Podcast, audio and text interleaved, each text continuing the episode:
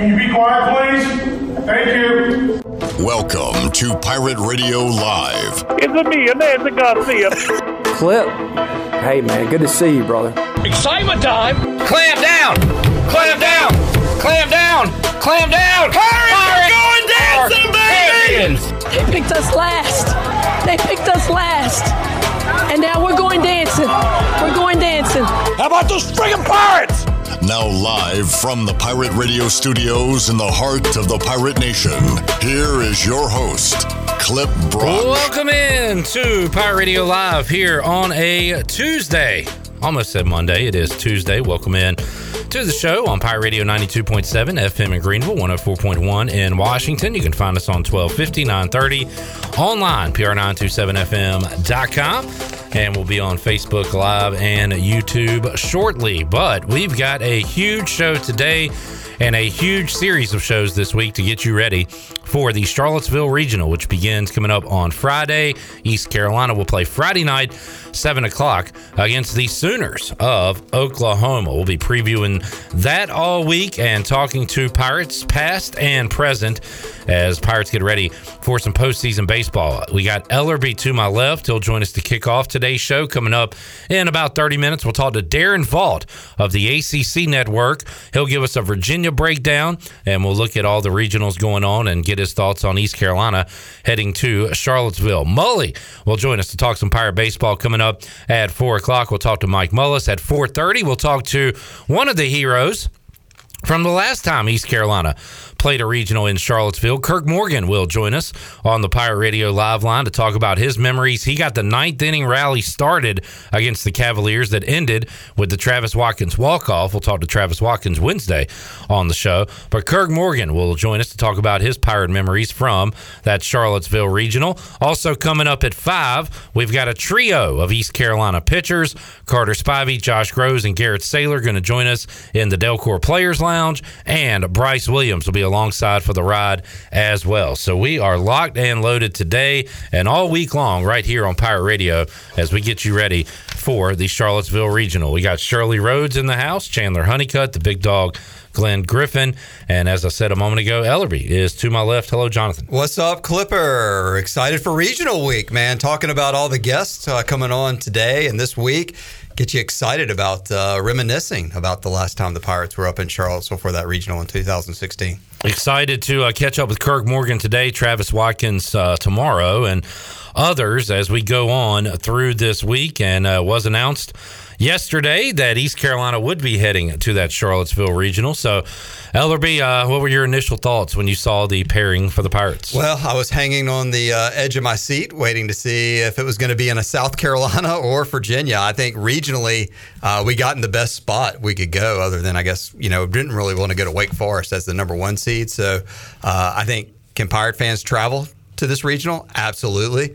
Is it a place that uh, Cliff Godwin's been before? Obviously. So uh, certainly, uh, I'm excited. You know, some familiarity with Virginia. I guess being in the regional last year. So uh, right. I, am I'm, I'm excited that the the game is is close by. I mean, originally a lot of projections were having you know Miami, which would have been a plane trip and uh, been tough, but uh, Clemson would have been an interesting storyline with of course Coach Bakich down there. But I like it. You know, a lot of playing at UVA. I mean everybody's good at this point in the season, so you just got got to battle and figure out a way to get out of there.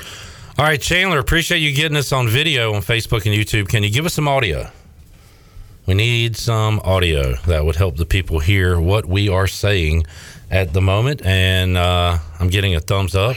We got some audio. There we go. We got video. We got audio. We got a graphic up here. Well done, Chandler. Thank you. And welcome to the show, by the way. Good to see you guys. Everything good by there? Oh yeah, we had some uh, hiccups. Hey, look, Bo Jackson had Bo Jackson for... had it for hundred plus days, three hundred plus days, I should say. Yeah, and uh, we're just going to have it for about five ten minutes, so we're we're good. Craig was asking, "Can I use sign language to interpret?" Yeah, Craig, I got I know one Whoa. one. Th- no? no? okay, all right. No, no, Craig. Sorry, not I don't the, know sign language. Now I audience. could do it.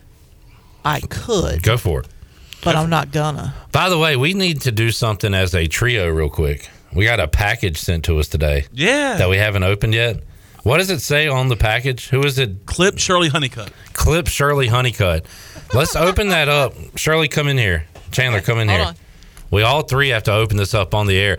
Sorry, uh, this is a Troy D move, Ellery. You get nothing, I guess. I know I'm feeling extremely left out here, and you're telling everybody to come in here, and Chandler immediately sat down. He, uh, I don't know what Chandler's brain's doing right now. What did he do Memorial Day weekend? Well, actually, I do know he's got some issues going on. Yeah, yeah, You, yeah. You've got some things in your. Uh, Y'all need to be over there together. we're all going to Open open it this at the same time. Yeah, or maybe I should go produce the show. all right. Yeah, give it. A, see what you can do, Ellery. Glenn's going to. You might be surprised with my skills. I would be. Well, what's the, what's that uh, thing that uh, WITN used to do all the time? What was it? Do your job for the day or something like that? yeah, you go do Shirley's job, Yeah, you can go do my job. and you have to yell at us too. Where, where's this? Do we see where this package is from? Uh, Athens, Georgia. Athens, Georgia. I was just there. Um, let's see. All right, But it let's says clip Shirley, comma Honeycutt. So I guess Clip Shirley Honeycutt. All right, grab a grab something, Shirley. Oh, All right, here we go. Are you related to Kama Honeycutt? Come on, come on, come on, come on, come on, come. Oh Lord, what is this? We have we have shirts. Mine says positive clip. Oh. Uh oh. Let's see what these Is shirts not are. a note in there or anything? Like to who it's from? Nope, just it's to you. anthrax. I believe anthrax is in here. What's on the back? Can we show this on the radio? Oh wait, first of all, Cheryl. that says Cheryl's. Oh, that is so cool. Look at the back. Two little butt cheeks. Hey, Eh. Chan man. forward logs now. And mine just says Clipper. Man. How about That is that? awesome. That's really Those cool. Those are great. that is great. Thank you. My size and everything. What a great unboxing here. Uh, we are going to sue you for using the Pirate Radio logo. So whoever sent these, let us know. You were in trouble. And our lawyers are going to contact yours, and we're going to sue you for everything you got. Okay, so I have uh, a minor confession here. Uh, I know who these are from because I had to give them the proper T-shirt size. Oh, who's it from? Chris Floyd. Chris. Floyd. so Luda Chris Floyd. yeah, so uh, thank you, Chris. Appreciate that very, very Wow. much. Wh- When is school picture day with the new shirts? When are y'all going to wear them? I don't know. Y'all going to go Friday or Hey, maybe Thursday? These, yeah, we could watch the. We could wear these Friday for the watch along. We could. We surely could. All right. Let, let everybody know when you get a group decision so we can. Uh, Chris, thank you, man. Yeah, that's it. awesome. Thank you so I much. I love it unbagging or unboxing. That is so so cool. Uh, there's the there's the order sheet. Let me see if there's a message on here. Uh, nope. Just but I do have his address. So. there we go. Send him a thank you note. All right, yeah, we'll send you some Thank you, back. Nate. Yes. All right, so uh, that is really cool. Thank you. We've got matching team, shirts. Team uh, shirts. Yep. Good to go. All right, Pirates, Oklahoma, the opponent, Ellerby. Uh, Now, I uh, am not a sports guy because I did not know that Oklahoma was the runner up last year. What do you mean? You didn't know that? I did not know that. It just didn't roll off the top of your tongue? It did not. I was unaware of that. I was unaware of it too till I started reading into Oklahoma, and uh, I, I guess they've had a a good season by RPI rankings, but not a good record. I mean, they're 31 and 26. Is that right? Apparently, they snuck in, perhaps, one got- of the last teams in. got swept by Houston this year. I think. Uh, Lost to Wichita a couple times. yeah, beat them once, lost to them twice, uh, and then of course you know the Big 12 has had a good year baseball wise. You know, West Randy Mazey's done good stuff at West Virginia, trying to kind of turning that program around. Um, Texas is back in the, in the tournament, so. Uh, We'll see. Oklahoma, you know, it's it's going to be one of those uh, matchups on uh, Friday night. You know, on paper, what what you know, I mean, who do you throw Friday night? What's That is a great question. that that is that is the question of the day of uh, what's your strategy of who you throw? Can you th- is there somebody out there that can do Well, you throw your best pitcher. Who's your best pitcher right now? yeah who can throw seven eight innings like Saylor did? Garrett Saylor. Yes, Ah, Trey Savage. I would start Trey Savage. That's who you would go with Friday. I would start Trey Savage. That is my first instinct. That is my answer. How about you folks on YouTube, uh, on Facebook, on Twitter, or you can give us a call 317 1250. Who would you start uh, Friday night on the mound? Yeah, I mean, I, I think I think you have a good choice either way. I think that the one thing you got to hope for is that, I mean, obviously, I'm dealing ideal situation, being very positive here that that person can go six or seven innings, and uh, that the Pirate offense can give that pitcher a little bit of cushion too. So if they get to the fourth inning and they get into a little bit of adversity with runners on first and second or first and third or something, that the Cliff doesn't have to go out there and pull them, and they can work their way through it. So uh, excited for some baseball coming up this weekend, though. I was looking for actual game lines. I know we've put out some some College World Series prices for East Carolina. Correct. But I've not seen the line for ECU Oklahoma yet. So I will continue to check on that today and throughout the week until we have one. But interested to see what uh, Vegas has to say about East Carolina and Oklahoma. What was your thoughts on uh, East Carolina landing in the regional at Virginia, this number seven overall seed? It was uh, a lot of fun, and we had a lot of folks uh, checking us out yesterday as Mully Chandler and I watched the selection show, and we were live on YouTube and Facebook, and we were going through it, and I felt like every time they brought up a new bracket, uh, a new regional, was going to be us, uh, starting with Winston Salem. I thought there was a chance that we get sent to uh, Winston Salem to play Wake Forest. That was not the case, and then we went to. I'm trying to knock. Uh, let's see who. I know. Columbia, maybe. So Columbia thought about that might be an option. Potentially Miami. Uh, really, Did you, did you did you have any thought when Auburn and Alabama came up? Not really Alabama, and Auburn, not, not really Auburn either. I mean, but we were all circling Conway at one point, and then when that one went out. We it was like, almost like left?" a guarantee of Charlottesville. But I was banking on Conway, and I think a lot of people tuning in were as well. Once the the names started trickling down, the uh, the the regional started trickling down. Would not have wanted to go there, but y'all's reaction to East Carolina popping up in the Stanford regional would have been classic. Yeah, The meltdown, which would have, of course, I think pretty much all those teams are West Coast teams. Uh, former East Carolina pitching coach, uh, Cal State Fullerton. He's uh, Jason Jason Dietrich. Yeah, he's in that uh, in that regional out there at Stanford. But uh, it's kind of weird if you look at the map, where there's a lot of uh, a lot of dots in the southeast there. That one way out there in California, one in Stillwater, Oklahoma, and so. Uh, but uh, we'll see what's gonna how it's gonna all play out. Craig says anyone from Pirate Radio going to Charlottesville. I'm Yes. glad you asked, Craig. We'll uh, we'll tell you our plan, our our tactics that we're going to run this weekend. So Ellerby, you will be in Charlottesville. Yes, I will be on location in Charlottesville, uh, boots on the ground. We'll also have uh, Jenny with us, a part of the uh, Pirate Radio team. Uh, Clip, Chandler, and Shirley, and the big dog will be boots on the ground here in Greenville, North Carolina, because you guys have something special planned thanks to our friends at Tiebreakers. Yeah. So coming up on Friday at six o'clock, we will have our very scaled down version of a pregame show like we do in football season. We'll have a one hour pregame from six to seven on Pirate Radio, on YouTube, on Facebook. And then following that at seven o'clock, we will have a watch along thanks to tiebreakers.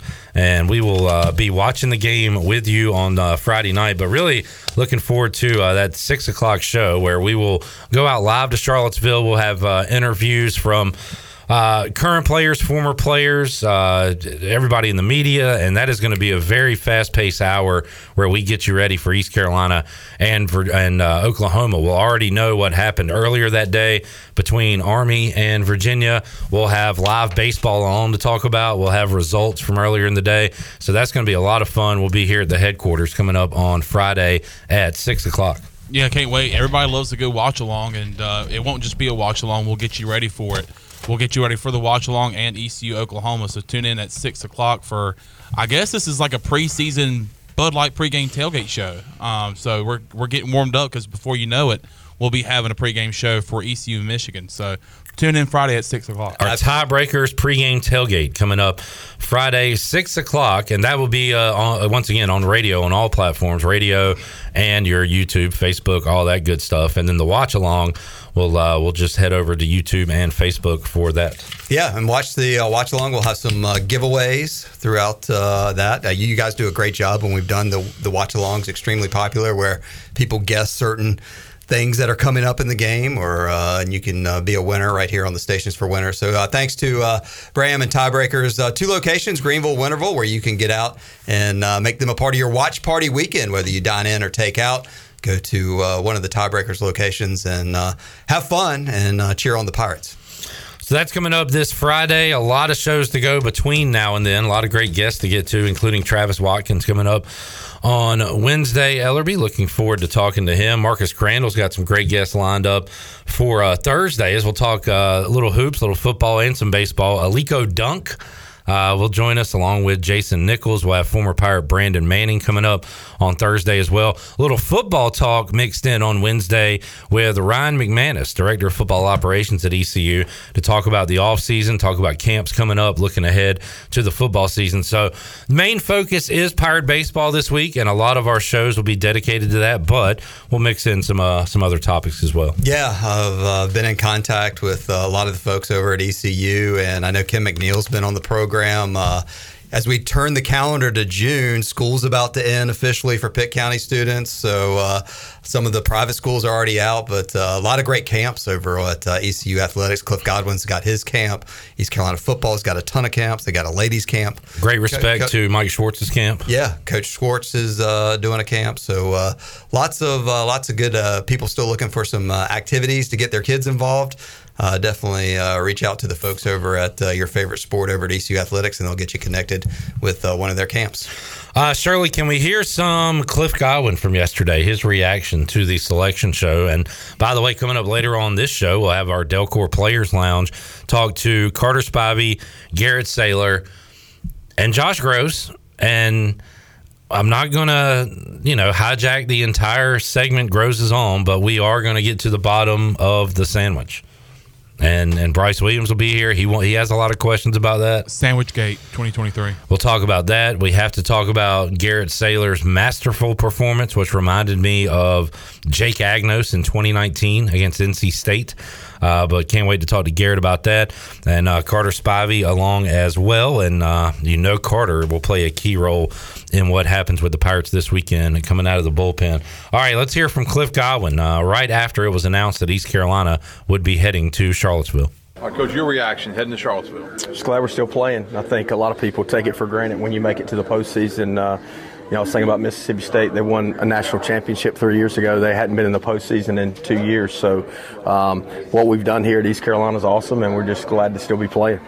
You have a unique relationship with Virginia. You guys play in the fall, and you guys Yeah. know Coach Mack and that kind of thing. Yeah, you know, you've been in college baseball long enough uh, that you have a lot of friends. You know, I really, you know, personally didn't want to go to UVA or Clemson because of my ties to Clemson with Eric and Nick, and then UVA. Coach Mack's one of my mentors. We've done this before, you know, several times. That seems like the committee likes for us to get paired up, but you know, at the end of the day, we got to go out there and compete, and that's what we look forward to doing. Coming off that week, you guys played a ton of baseball. You know, six games, six days. I mean, do you feel like that part you can take a breath a little bit, just having not having to do that again? Guess. Uh, yeah, absolutely. I mean, today and tomorrow we're not doing any baseball stuff. We're lifting weights, we're getting treatments, we're getting our bodies ready. We'll practice here Wednesday morning, and then we'll get on a bus and, and go to Charlottesville, and then have our hour and 15 minute practice, which the NCAA allows, uh, you know, that Thursday. So we'll do that, and then we'll get ready to play.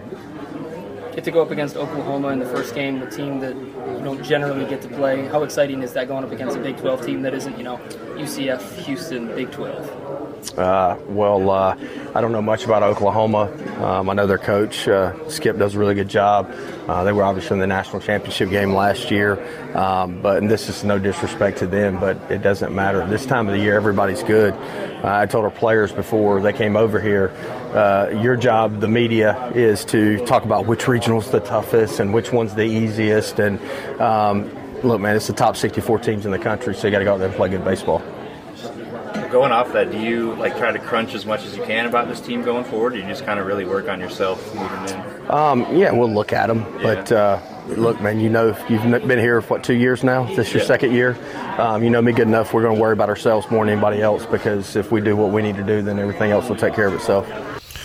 All right, there is Cliff Godwin, and uh, interesting talking about the schedule, Ellerby, because what do you do when you play uh, all those games, all those innings in Clearwater? What is the practice schedule like? Sounds like a lighter Tuesday, uh, Monday and Tuesday, and then practice coming up on Wednesday for the guys. Yeah, and then they mentioned they get their official what hour and fifteen minutes on Thursday in Charlottesville, where they can, uh, I guess, just work out on the field, and then hey, look, sit around and be ready to play on Friday. And uh, doesn't know much about Oklahoma because uh, East Carolina, Oklahoma have never played each other before in baseball. First time ever. I'm trying to think. I wonder if it's the first time in any sport that East Carolina and Oklahoma Oh. have tangled. Ellerby, Ellerby.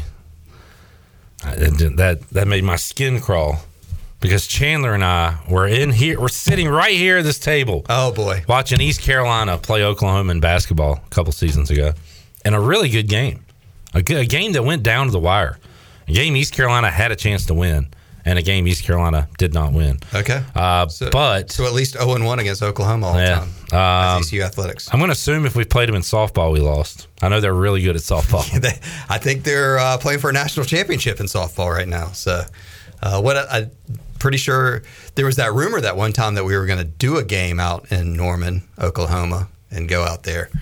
But oh, that's right. You remember yeah, that? Never came to uh, to fruition. I think there. Skip Holtz was the coach at the time, and he kind of said, uh, I think he kind of shied away from from doing that deal. But uh, so anyway, baseball, Pirates and Oklahoma coming up on Friday. All right, uh, just added another guest. Uh, Eric Ward, Director of Marketing at Virginia, will join us, formerly of East Carolina. Uh, we will talk to Eric coming up on Wednesday's edition of Pirate Radio Live as well. That is awesome. Uh, Eric M on YouTube says Coach Godwin is a brave man responding to a Patrick Mason question like that. He said, tread lightly. And uh, no one on YouTube said, Patrick just coming for blood, blood soup. Patrick Mason, the stone cold assassin of the Greenville media. is that is that what his nickname is now? That is uh, that is something that we and the listeners have kind of given Patrick. People who are just now tuning in for the first time probably think Patrick Mason is literally like the devil. Like he is a mean, disgusting man. Blood soup. And he is the complete, absolute opposite. Yeah.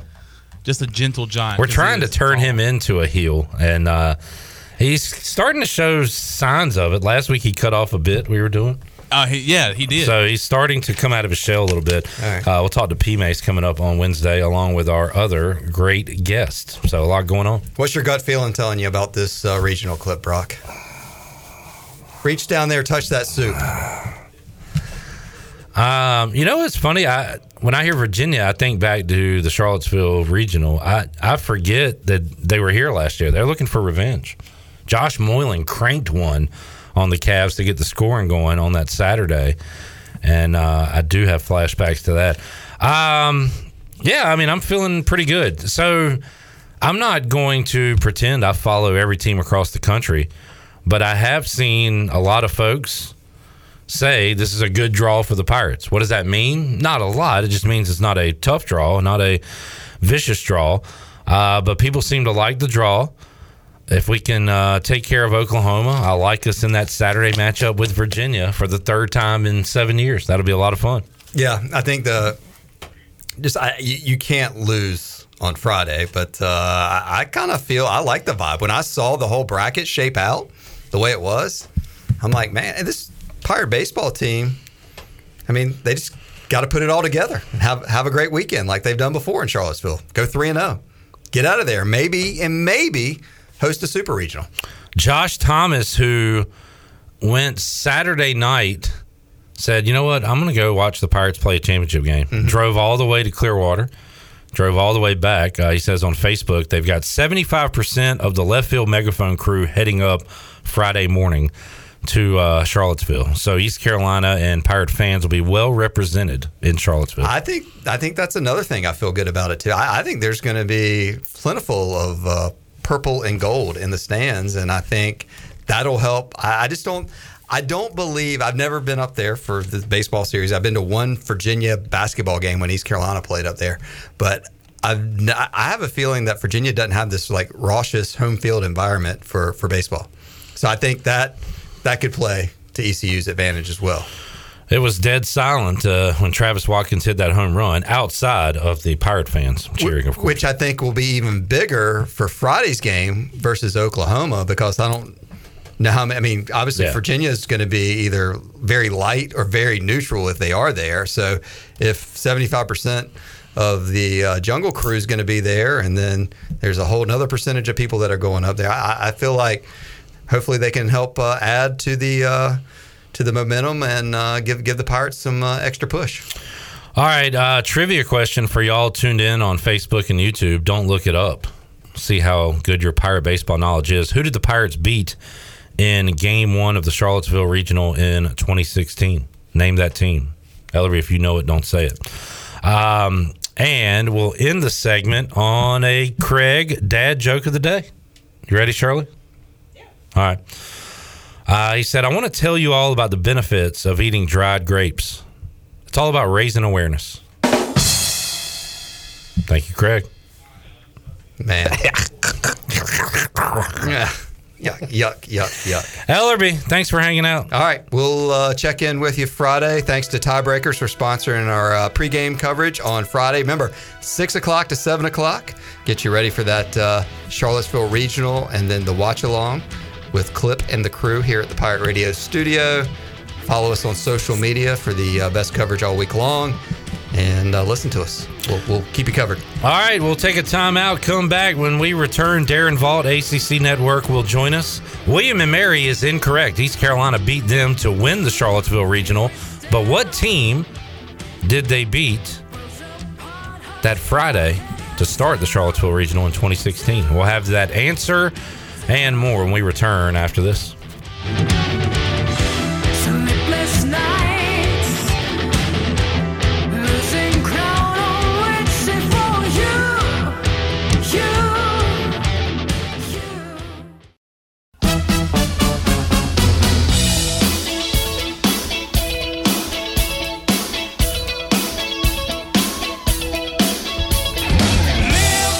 You're listening to Hour One of Pirate Radio Live. This hour is brought to you by Pirate Water. Get ready to party, pirates. Go to drinkpiratewater.com to find your new treasure. 21 and older only. Pirate Water. Why be yourself when you can be a pirate? Now, back to the show. Welcome back. Wood Ducks Baseball is back, and single game tickets are now on sale. You can get yours today by calling the front office at 252 643 5305, or you can visit them online at woodducksbaseball.com and check out schedules for games.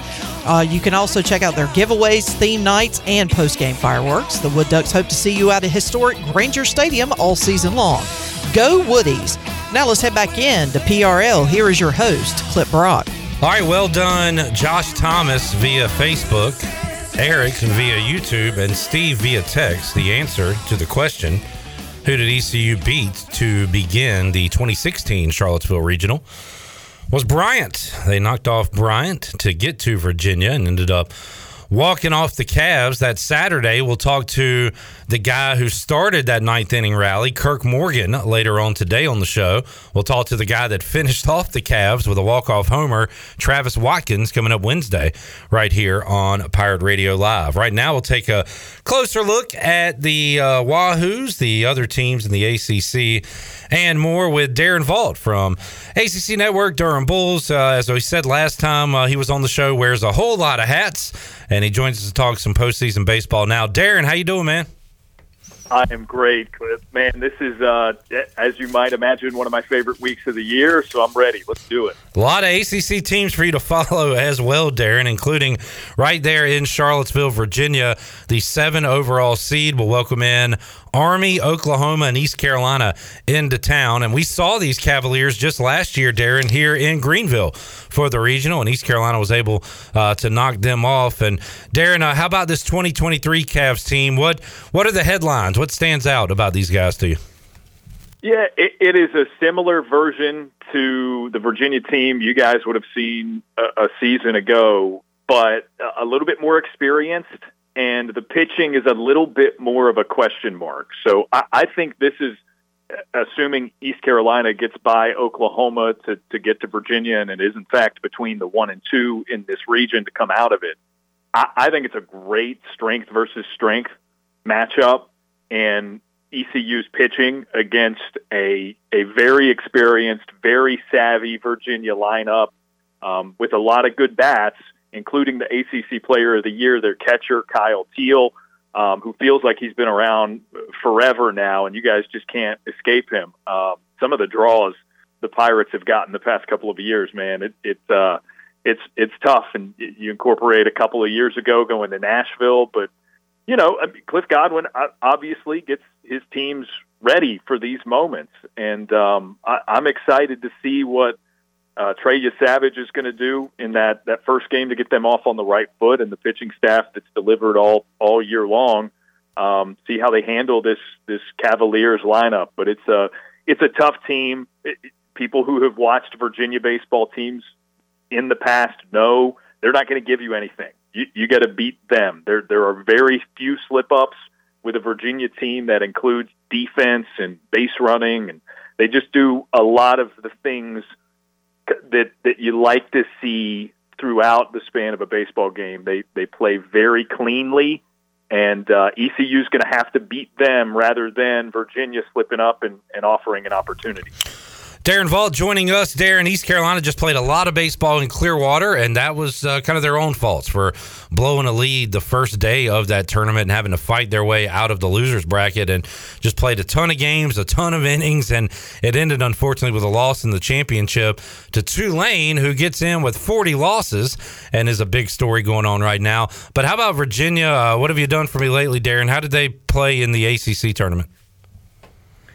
Yeah, I mean, uh, look, it, the ACC tournament was sort of a quick out for Virginia. It was not their main concern. Um, not getting to the semis was a little bit of a disappointment, but honestly, with the pitching being the way that it is, probably not a bad thing for Virginia to have Yeah. some rest and um, and get right and have a little bit of time to prepare for hosting a regional. They were locked into a, a likely top eight seed. It did get a little bit hairy because Miami, who made it to the final in the ACC championship, um, really was the the next candidate to bump up into that top eight national seed and potentially just swap places with Virginia. But um, no, they're playing well. They, they, you know, if you subscribe to the hot, cold, hot theory, Virginia started the season on an absolute tear. I think they were 21 and two to begin the year, and then they found themselves in a little bit of a lull and have righted the ship as of the last month or so. So again, that hot, cold, hot, it sort of plays to, you know, if that's what, what you believe the pattern looks like for a team to, to make a deep run and potentially get to Omaha, they're sort of following that pattern. It'll be a tough out. All right. Speaking of hot, uh, I don't know. I, I don't remember what I was doing on Friday, April 28th. I don't know if many people do. That was a long time ago. That's the last time Clemson lost a baseball game, Darren. And uh, we follow kind of what they're doing just because of the Pirates on the staff with Erik Bakich and Nick Schnabel. And and how about them? And and are they too hot? Uh, I mean, good grief. That is a ton of wins in a row as they head into their uh, Clemson regional with Lipscomb, Charlotte, and Tennessee. Interested to see the Vols there after the year they had last year, and if you want to say a down year for them with expectations. But how about uh, what the Clemson Tigers will be facing down there? Yeah, man, it it is a remarkable story. In, in year number one, Erik Bakich, I know somebody your your listeners are very familiar with, part of the Keith LeClair coaching tree. Um, he has instilled this just sort of it's confidence, it's positivity more than that. Um, the the mentality and just overall vibe of that team amazes me. I did a series at Clemson in March, and Duke was the opponent. Duke was upset that they didn't sweep. The Blue Devils got two out of three. They were upset that they didn't sweep. That was at the start of Clemson's ACC season. They were two and eight in conference at the time. Wow. They've lost two conference games since then. and I think that was March 7th, 8th, and 9th, or something like that. Um, the turnaround is is remarkable, and part of it is injuries. They had a couple of guys on the pitching staff who were hurt, but Austin Gordon, who is electric as a starting pitcher for them now, was sort of just coming into his own. He had a big bullpen role for them last year, and, and sort of had to grow into this this starter's role for them. He is the real deal. He's got a good five pitch mix, um, and is as good as any front end starter that you'll see in the ACC, except for you know maybe the three guys at Wake Forest. Um, it, it's an incredible run. I have thought for two weeks that they were getting hot at the wrong time, and they continue to prove me wrong, and they just keep on winning, man. So uh, it'll be interesting. We'll see. Darren Vault joining us. Darren, good news for Wake Forest, number one overall seed. Bad news, and we talked to Aaron Fitt about this quite a bit when he comes on. What's the number, Darren? Is it 1998, 99, the last time the number one overall seed won the College World Series, something like that? So that has nothing to do with this current Wake team, but you start to look back at numbers, trends, things like that. It, it goes against uh, the Demon Deacons. It, it sure does. And you think about the, the past couple of years, the dominant number one that were, that were leaps and bounds better than the rest of the country by the end of, of the regular season. Now, both of those were SEC teams that got bounced for the record by ACC teams in Tennessee last year and Arkansas the year before. Um, but but it's it just goes to show you how tough this tournament layout is. The one thing about Wake Forest that is encouraging, they haven't slipped up. Like what makes them the number one team in the country, Clip, is that they they just haven't slipped all year. Even they they had a game one where Pittsburgh on Friday shut them out three to nothing, which is a, an oddity that Wake Forest would score zero runs in a game. Well, they combined to score over 40 in the next two games and cleaned it up, dominating the series. They get two out of three from Pitt. Um, they, they just they, their bullpen has had maybe two bad innings all year, maybe, and, that's I think that's arguable. They gave up nine runs out of the pen in, in one game a month or so ago, and since then it's just been uh, clean as a whistle. They've got, according to D1 Baseball, three of the top five starting pitchers in the entire country. I think we all know about Brock Wilken, Nick Kurtz. Either of those guys could have won ACC Player of the Year. They're going to be pros. They're going to be first rounders. Kurtz might even be pick number one next year. Um, they're loaded, and it's it's an embarrassment of riches. It is a, an incredibly deep team. You just the only the only concern at this point is you haven't seen number one win since the late '90s. And but other than that, it just looks like maybe they're just gonna gonna ride to, gonna be able to ride this thing out. And um, who, who knows? Uh, It's uh, it's what makes this tournament great. We'll see. I, I certainly am excited about Wake Forest's potential, but I was heading into the week in Durham for the ACC championship, and we saw that they got bounced from the semis there. Darren Vault joining us. You got Wake, uh, Miami, Clemson, Virginia, uh, all hosting. And uh, how about these three schools? How about the Triangle schools, Darren? Which one, in your opinion, has the best chance to advance out of their regional? Uh, you've got Duke in Conway. Uh, for Coastal Carolina, you've got NC State and Columbia, South Carolina, hosting that regional, and then UNC uh, gets shipped out to Indiana State, uh, Terre Haute regional. So, how about the Triangle schools? Which one matches up maybe the best to, to get out of their regional, in your opinion? Yeah, I think they're all three winnable. It, concerns me that UNC has already announced that their star center fielder Vance Honeycutt will not play in the regionals. He's still dealing with a lower back injury. Um, they're certainly good enough to win that with without him. We've seen them put on um, a display, obviously getting to the to ACC semifinal game without him in Durham. Um, I I haven't been much of a believer in Coastal Carolina this year. Um, pitching is a concern for them. They can score a lot of runs. Duke is an interesting team when it comes to regional and super regional play because they have done this Tampa Bay Rays like, you know, beginning games with an opener on the mound. Maybe you get three innings out of a guy to, to begin the game, and then you hand it over to to a bullpen that is among the best in the country. Um, and they've got some they've got some solid bats in their lineup to go with that. Um, I- I'm really interested to see how the format favors or hinders this Duke team. But I tell you what, man, I I thought Columbia was an interesting regional announcement because the Gamecocks, to me, had played their way out of hosting privileges. NC State or Campbell could come away with that region. Um, and if I had to pick one, I think that's how you you offered up this question. Yeah. If I had to pick one, look, get I would pick the the combo possibility of Campbell or NC State over South Carolina coming out of Columbia. So All right. one of those two, and I think I think South Carolina will not come out of that region. All right, keep an eye on NC State Campbell Friday, and the winner of that becomes the front runner uh, in in Darren's eyes. Is that is that fair? Yeah. Fair to say. That's it, man. Darren, uh, looking at your laundry list uh, resume, uh, we mentioned ESPN Plus and ACC Network, uh, Durham Bulls, uh, but I see USA Baseball up there as well. And that reminds me, I have not mentioned in the first 45 minutes of this show, congratulations to Trey Yesavage, Pirate pitcher, being invited to the USA uh, Baseball National Team Training Camp. And that is uh, another Pirate on that list. And uh, Cliff Godwin tweeted out five years in a row, an ECU baseball player gets to wear USA across the chest. So, Darren, uh, what do you do with uh, with USA baseball? Yeah, so I mean, some refer to me as the voice of USA baseball. So I will call all of those collegiate national team games. Um, should Trey make the squad, pumped to see him in that in that spot. And uh, to to Coach Godwin's point, man, it, it's just a testament to the job he's done, the testament to what the program has become there in Greenville. That uh, it, the Pirates are regularly putting guys in the the stars and stripes. It's uh, it's awesome to see, and I think Yesavage has got a really good chance to, to make some headway with Team USA.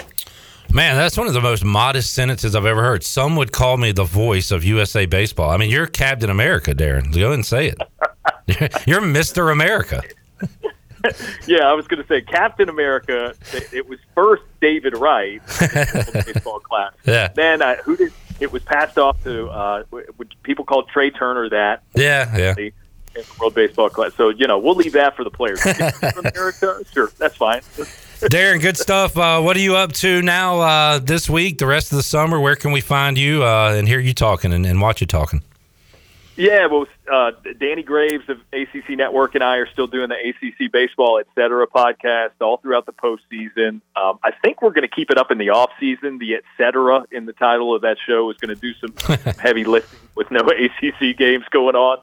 Um, so I'll be doing that for for the summer, and um, actually this coming weekend I've got State of North Carolina high school um, state championship games in Burlington. I'll, I'll be doing those games there for uh, for the NFHS network. So looking forward to to seeing some some baseball for the first time this season at that level.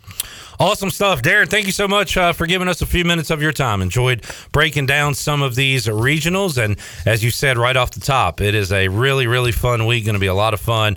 And the action gets underway on Friday. And Darren, we'll keep you uh, keep in touch with you. Maybe uh, maybe get you on to talk a little football here later this calendar year. Yeah, man, I'd be up to it, but for now, I'll leave you guys with this: eight teams in the state of North Carolina in NCAA regionals. It's the most ever for our state. I mean, we are a big planet in the college baseball universe, so uh, I encourage your listeners to enjoy it. No doubt. Darren, thanks so much. We'll talk to you again down the road. You got it. Thanks, Cliff. All right, there is Darren Vault going over uh, some of these regionals involving ACC teams. Uh, if it does end up being Virginia and ECU, he likes that to be a heavyweight fight in Charlottesville. Says forget about what the trends and the records and the voodoo and all that says. Wake is legit and going a long, long way. And uh, out of the three, North Carolina and Indiana State, Duke uh, in Columbia, or excuse me, Duke in Conway. He likes NC State uh, in Columbia as those three, one of those three to make it out. Although it almost sounded like he likes Campbell just as much, if not more, than the Wolfpack. Uh, but it is going to be a lot of fun to follow. We'll be watching it Friday, and then you can join us on our Tiebreakers pregame show coming up six o'clock. That show's going to be a lot of fun. We'll have some live baseball going on. We'll have games to recap, and of course, an awesome preview for ECU and Oklahoma. All right, let's take a break. We will catch our breath, wrap up hour one. Coming up, hour two, we'll talk to the Mully Man. Further thoughts. Uh, he's had a day to digest what happened yesterday with the selection show, so we'll talk about that.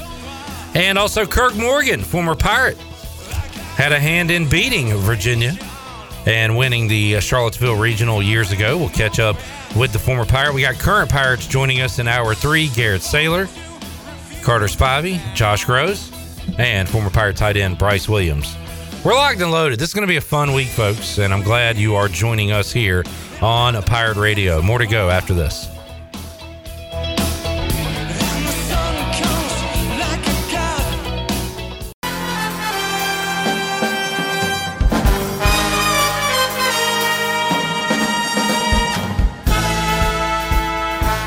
You're listening to Hour One of Pirate Radio Live. This hour is brought to you by Pirate Water. Get ready to party, pirates. Go to drinkpiratewater.com to find your new treasure. 21 and older only. Pirate Water. Why be yourself when you can be a pirate? Now, back to the show. Welcome back. Order Jersey Mike subs on the mobile app and get delivery right to your home, or you can save time and order ahead to skip the line to pick up from your nearest Jersey Mike sub location. It's Jersey Mike's a sub above. Now let's head back into PRL. Here's Clip Brock. Too soon, Shirley. Sorry. Too soon. Sorry. According to, uh, I was going to. I like this. Shirley just cut Chandler off mid sentence. We should have saved that live ad for when Josh Grosz was on and have him read it as we come back from the break. Sources close to Clearwater tell me that it was a Jersey Mike's number eight that he fed uh, Jacob Starling and got ejected. But we will get to the bottom of that coming up in hour three of today's show.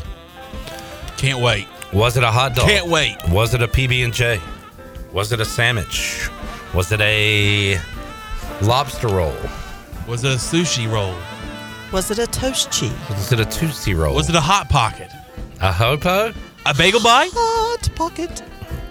Mini corn dog? Hmm. Pigs in a blanket. A chicken wing? Could have been a number of those things. We'll find out when Josh Grosz joins us later on, along with Garrett Saylor. I was just Shaler. And Carter Spivey. All coming up in hour number three. All right. I'm just glad. I, I'm going to take a break. Y'all, can y'all handle this next two minutes? Sure. It's been a long day, man.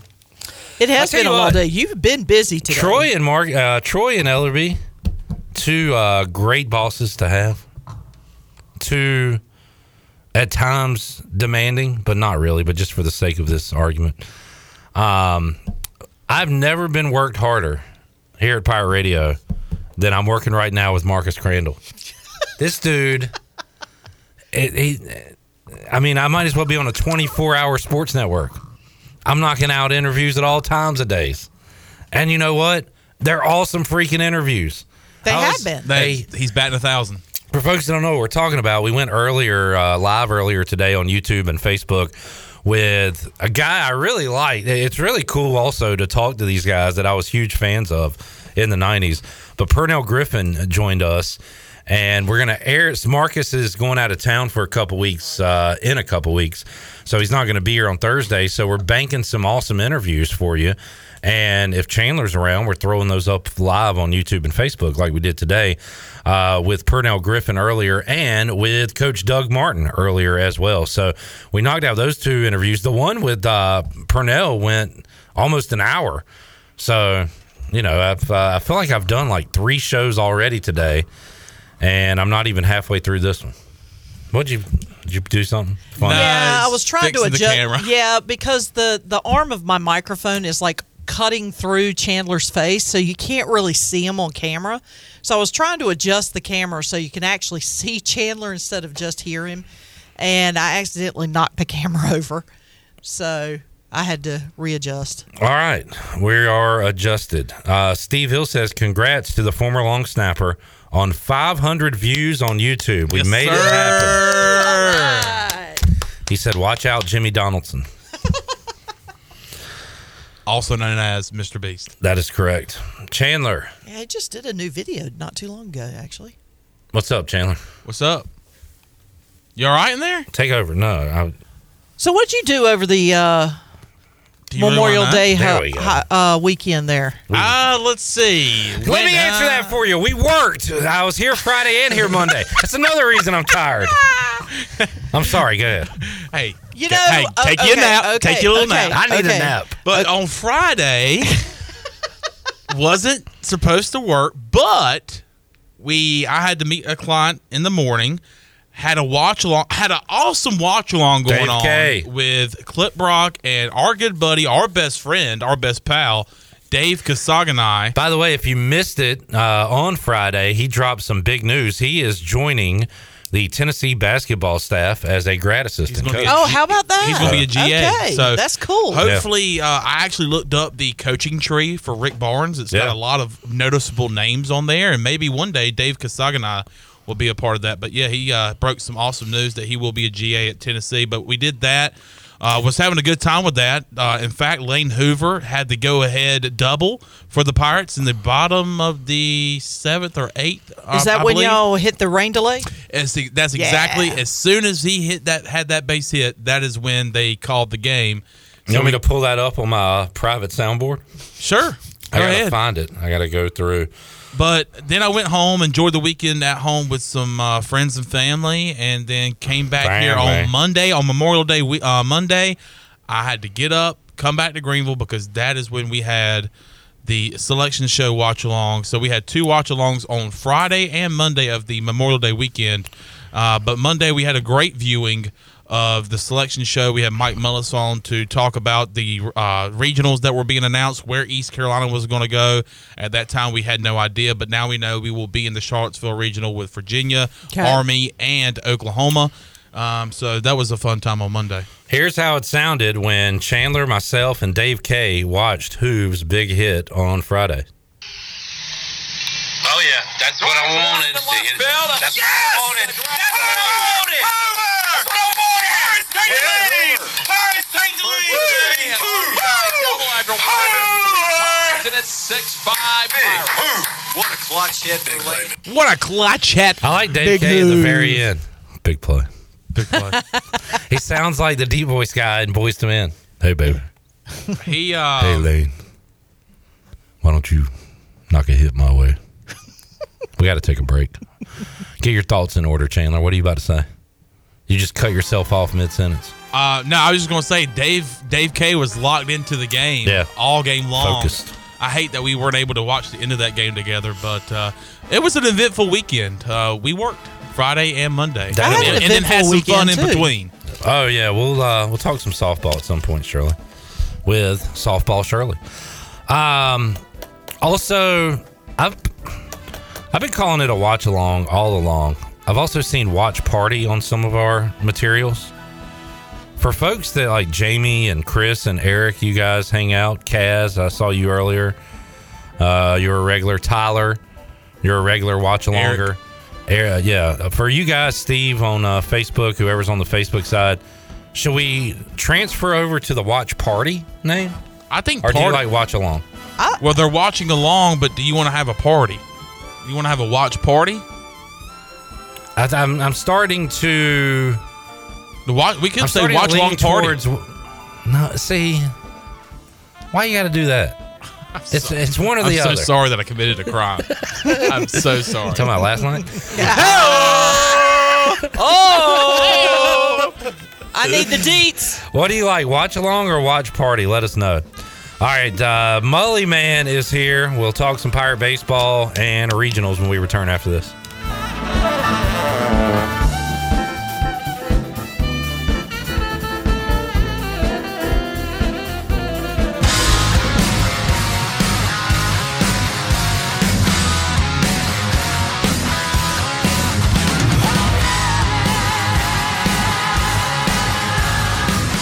You're listening to Hour 2 of Pirate Radio Live. This hour is brought to you by Country Mart. Country Mart is open every day and has two locations in Bethel on Highway 11 and in Stokes on Highway 903. Country Mart, fueling you up with great food and your engines with great gasoline. Now, back to the show. Welcome back. Do you have real estate questions about buying or selling residential or commercial properties? Are you curious about the current real estate market? Or do you need a property manager for rental houses? ECU alum Scott Harris with REMAX and SD Harris Properties can help answer every question you have and show you a stress free real estate experience that will be memorable and enjoyable. If you have real estate questions, Scott has the answers. Call Scott Harris today at 347 1857. Now let's head back into PRL. Here's Clip. Back with you, Pirate Radio Live. Jacob says, Clip, where did you find that hat? Oh, this whole thing? I'm assuming UBE years ago. It's pretty old. Yeah, it yeah, it's a good looking lid though. It's, it's sharp. I don't break it out a lot. I like it a lot. Uh, I was tongue in cheek saying how Marcus was working me to the bone a moment ago. During the break, guess what? Text from Marcus Crandall. Lester Lyons, Monday at 1 o'clock. Keep it going, Marcus. The show doesn't stop. It keeps going on and on and on. Keep bringing it on, Marcus. And you know what? I can't wait for that interview. Lester freaking Lyons. We'll talk ECU in the big dance coming up Monday at 1 o'clock. Good stuff. Mully Man's here. Hey, Mully Man. Hey, buddy. How are you? Good. I'm tired. So, you know what Mully said Why don't, why, the break? why don't you take this segment off and, and we'll carry this one? Carry it for If me, you'd like man. to. Chandler? Carry the water. Chan- Chandler need a little. Okay, we're off to a rough start. see? All right, never mind, Chandler. I got See it. what- Never see what I mind. go got through? it. No, it's good. It- you need. He's fine. He doesn't need to rest. He, he's been resting during Oh, okay. during break. We got to have him ready for the first round of regionals, though. He's starting Friday night. Dun, dun, We got a watch along coming up Friday. and an awesome tiebreakers pregame show coming up six o'clock live right here at Pirate Radio, getting you ready for ECU and Oklahoma. And Mully, uh, you'll be doing some high school baseball time uh, at that time. right? Yeah, interesting. We thought for a period of time we were going to have the 3A, 4A. So we were hoping we were going to have Rose. Come to find out today, we're going to have the 1A and 2A. So excited about that. Hate that uh, spent about three hours yesterday pulling some stats together and uh, had a chat with uh, Coach Vincent yesterday in preparation for the weekend. But um, again, uh, fired up for those guys. They'll be, they'll be headed to Burlington. And uh, I will be stationed in Holly Springs. All right, good deal, Mully. So uh, Mully will be on the call for some high school baseball on the television, right? Yeah, NFHS. I think I, I heard. Uh, I'm drawing a blank. Your previous Darren Vault. he's got the uh, he's got the Burlington site. All right, so uh, man, I'm talking to a lot of voices today on Yeah, the show. That's yeah. exciting stuff. All right, Mully, uh, you've had an hour, uh, an hour, a day to digest it, both the awesome wings from tiebreakers and the regionals. Yeah. Um, now, anything extra you didn't say yesterday about Charlottesville, Virginia, Army, Oklahoma, ECU?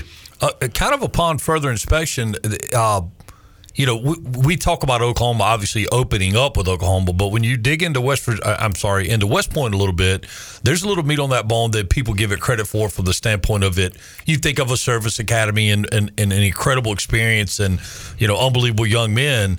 Uh, but that's a solid, solid baseball program as well. Just taking a little deeper dive and and actually went back on Plus and pulled up uh, some of the Big Twelve tournament to watch Oklahoma play Oklahoma State, which they had played each other like you know five games in eight days or something. It was a, a crazy run they had been on.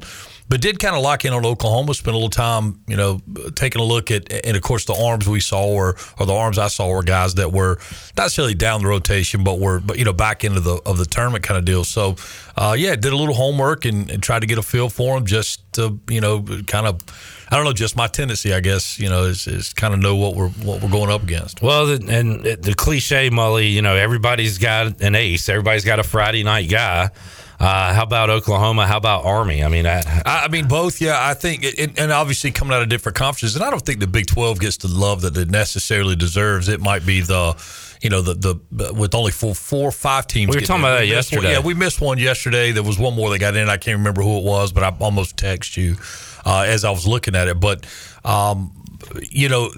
What I see with, with, with Oklahoma right now, uh, not big power numbers uh, either uh, on the mound or at the plate, but but aggression, and and, and they're going to pound the zone. They're going to, I mean, they're going to they're going to pitch and make you swing at their pitches is kind of their philosophy, and uh, you know, and they've got three or four guys that that can do that with with good numbers. Uh, you know that they're they they don't strike a lot of guys out, but they don't walk many guys. So I mean, I think it's uh, competitive in around the zone. Um, when you look at what they do offensively, I tell you who they remind me an awful lot of. Clip is East Carolina of last year, where they are going to make the defense play with the ball. You know, I, I, Cliff laid down more bunch last year. There was a there, there was a little bit of a shift this year with the team.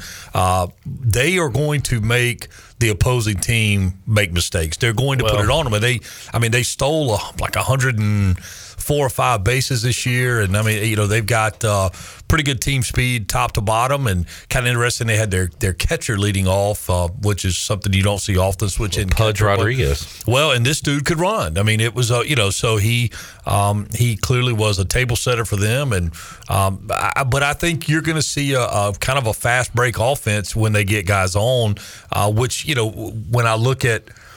When I look at East Carolina, I'll make a prediction now that if Richie gets a chance to pitch, and you will maybe more likely see him pitch because of his ability to control the running game. His his move to first base has been, uh, and, and that sounds silly, but in a situation late in the game where you need to hold a guy close, or you know, maybe you got a matchup at the plate that you like, plus he can hold a guy at first base and maybe even you know steal you out with a pickoff. So, um, but I, it's they are going to they are going to take extra bases. They are going to put the pressure on uh, on the defense of the Pirates. And uh, you know, one thing, and we talked about earlier in the year. One thing the Pirates have done so well is keeping singles to singles and not allowing the extra bases uh, balls hit into the outfield. So the the Pirates will continue to be challenged with that. And I and I think that.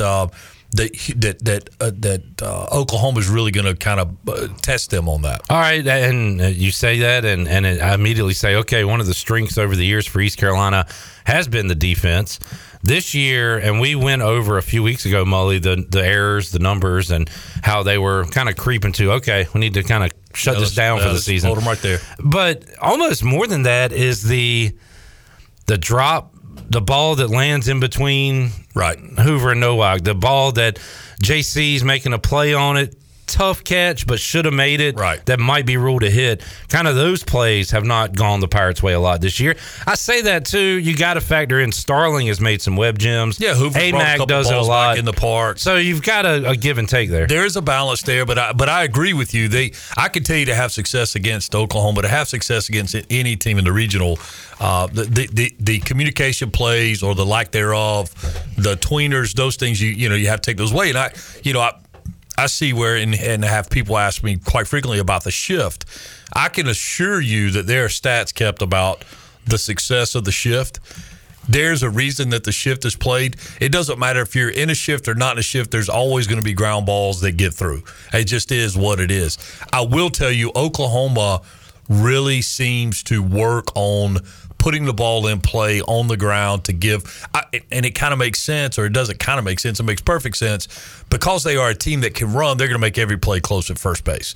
So I mean that that is that is what they're going to do. And I, you know, the, but but back to your original point, yes, the the tweeners, uh, the ones that you know that that that, that plays it that you feel like should be made, they're going to have to be made to have success, not only against Oklahoma, but against West Point and obviously against UVA. Mike Mullis joining us. Got a lot of questions coming in from Mully. We'll get to in a moment. Uh, Woody on YouTube says, "If we struggle to hit garbage AAC bullpens, how can we think we score runs against OU or UVA?" Well, Woody, neither one of us told you what you think or what to expect or any. I mean, you can think what you want to think. Here's the deal, and I and I understand what Woody's saying, and yes, I would agree. uh, To, say garbage might be a, a little bit strong. To say that those bullpens and some of the AAC pitching we saw wasn't necessarily great pitching. But we got to go back and think about the approaches that we've seen a lot of these guys take against the Texases of the world. The you know the programs that we have seen them have success against. Uh, Carolina, uh, you know we've seen the, the this team have the ability to lock in and and you know and, and perform and produce at, at the higher levels against against the better pitching. So you know the the difference in uh, when I say good pitching and bad pitching is the number of mistakes that are made, and, and sometimes those mistakes are down and you know they're way out of the zone and don't do anything to help you set up the next pitch. Some of those mistakes, especially with teams like Oklahoma that really work so hard to pound the zone, those are mistakes that are made to be really hittable, drivable pitches. So I, I think there's a difference there. I, I agree, and, and from a from a layman standpoint, you would look and go, man, I don't know how do we have a chance against these really good arms. The reality is if we go back and look, we have had some success against really good arms. It's the consistency of the success. Yeah. And quite frankly, to get out of the regional, you don't have to string together a long winning streak. And remember, Oklahoma's like five and five in their last ten. They they were they're lucky to be at the dance. They have a losing record in conference. They I mean now they had a lot of success against the quad one and two teams. So you know the ti- I say a lot. They were two games over five hundred against you know the the top 100 in the country. So, uh, or I'm sorry, top, yeah, top 50 in the country. So, yes, they are a quality club. Yes, they deserve to be there. But yes, the Pirates could come out of there with with winning that regional. I also feel like, and and I, let's get your take on this, Mully. Baseball is the hardest sport to handicap on on the past. Like, uh, you know, if a pitcher gets going, if a a guy gets hot, I feel like compared to basketball and football, baseball is the hardest one to tell you what's about to happen in a game. The A's beat the Braves last night. There's a major league example for you. I mean, it, it happens. I can tell you this that I, I think that um, the way the Pirates made it as deep as they did in the AAC tournament will not be the answer to winning this regional. In other words, uh, the Pirates can't go out and spot these quality teams two, three, four runs. Well, here's uh, and on that note, Mully Jay says, be it walks, hit by pitch, pass balls, we give up too many free bases. Got to clean that up. Yeah. Totally agree with that. Yeah. I feel like hit by pitches is almost an epidemic in college baseball, but with East Carolina, we have seen those things happen, uh, and Jay is correct on that. Um, one more thing about the you were talking about Oklahoma's aggression on the base pass, right?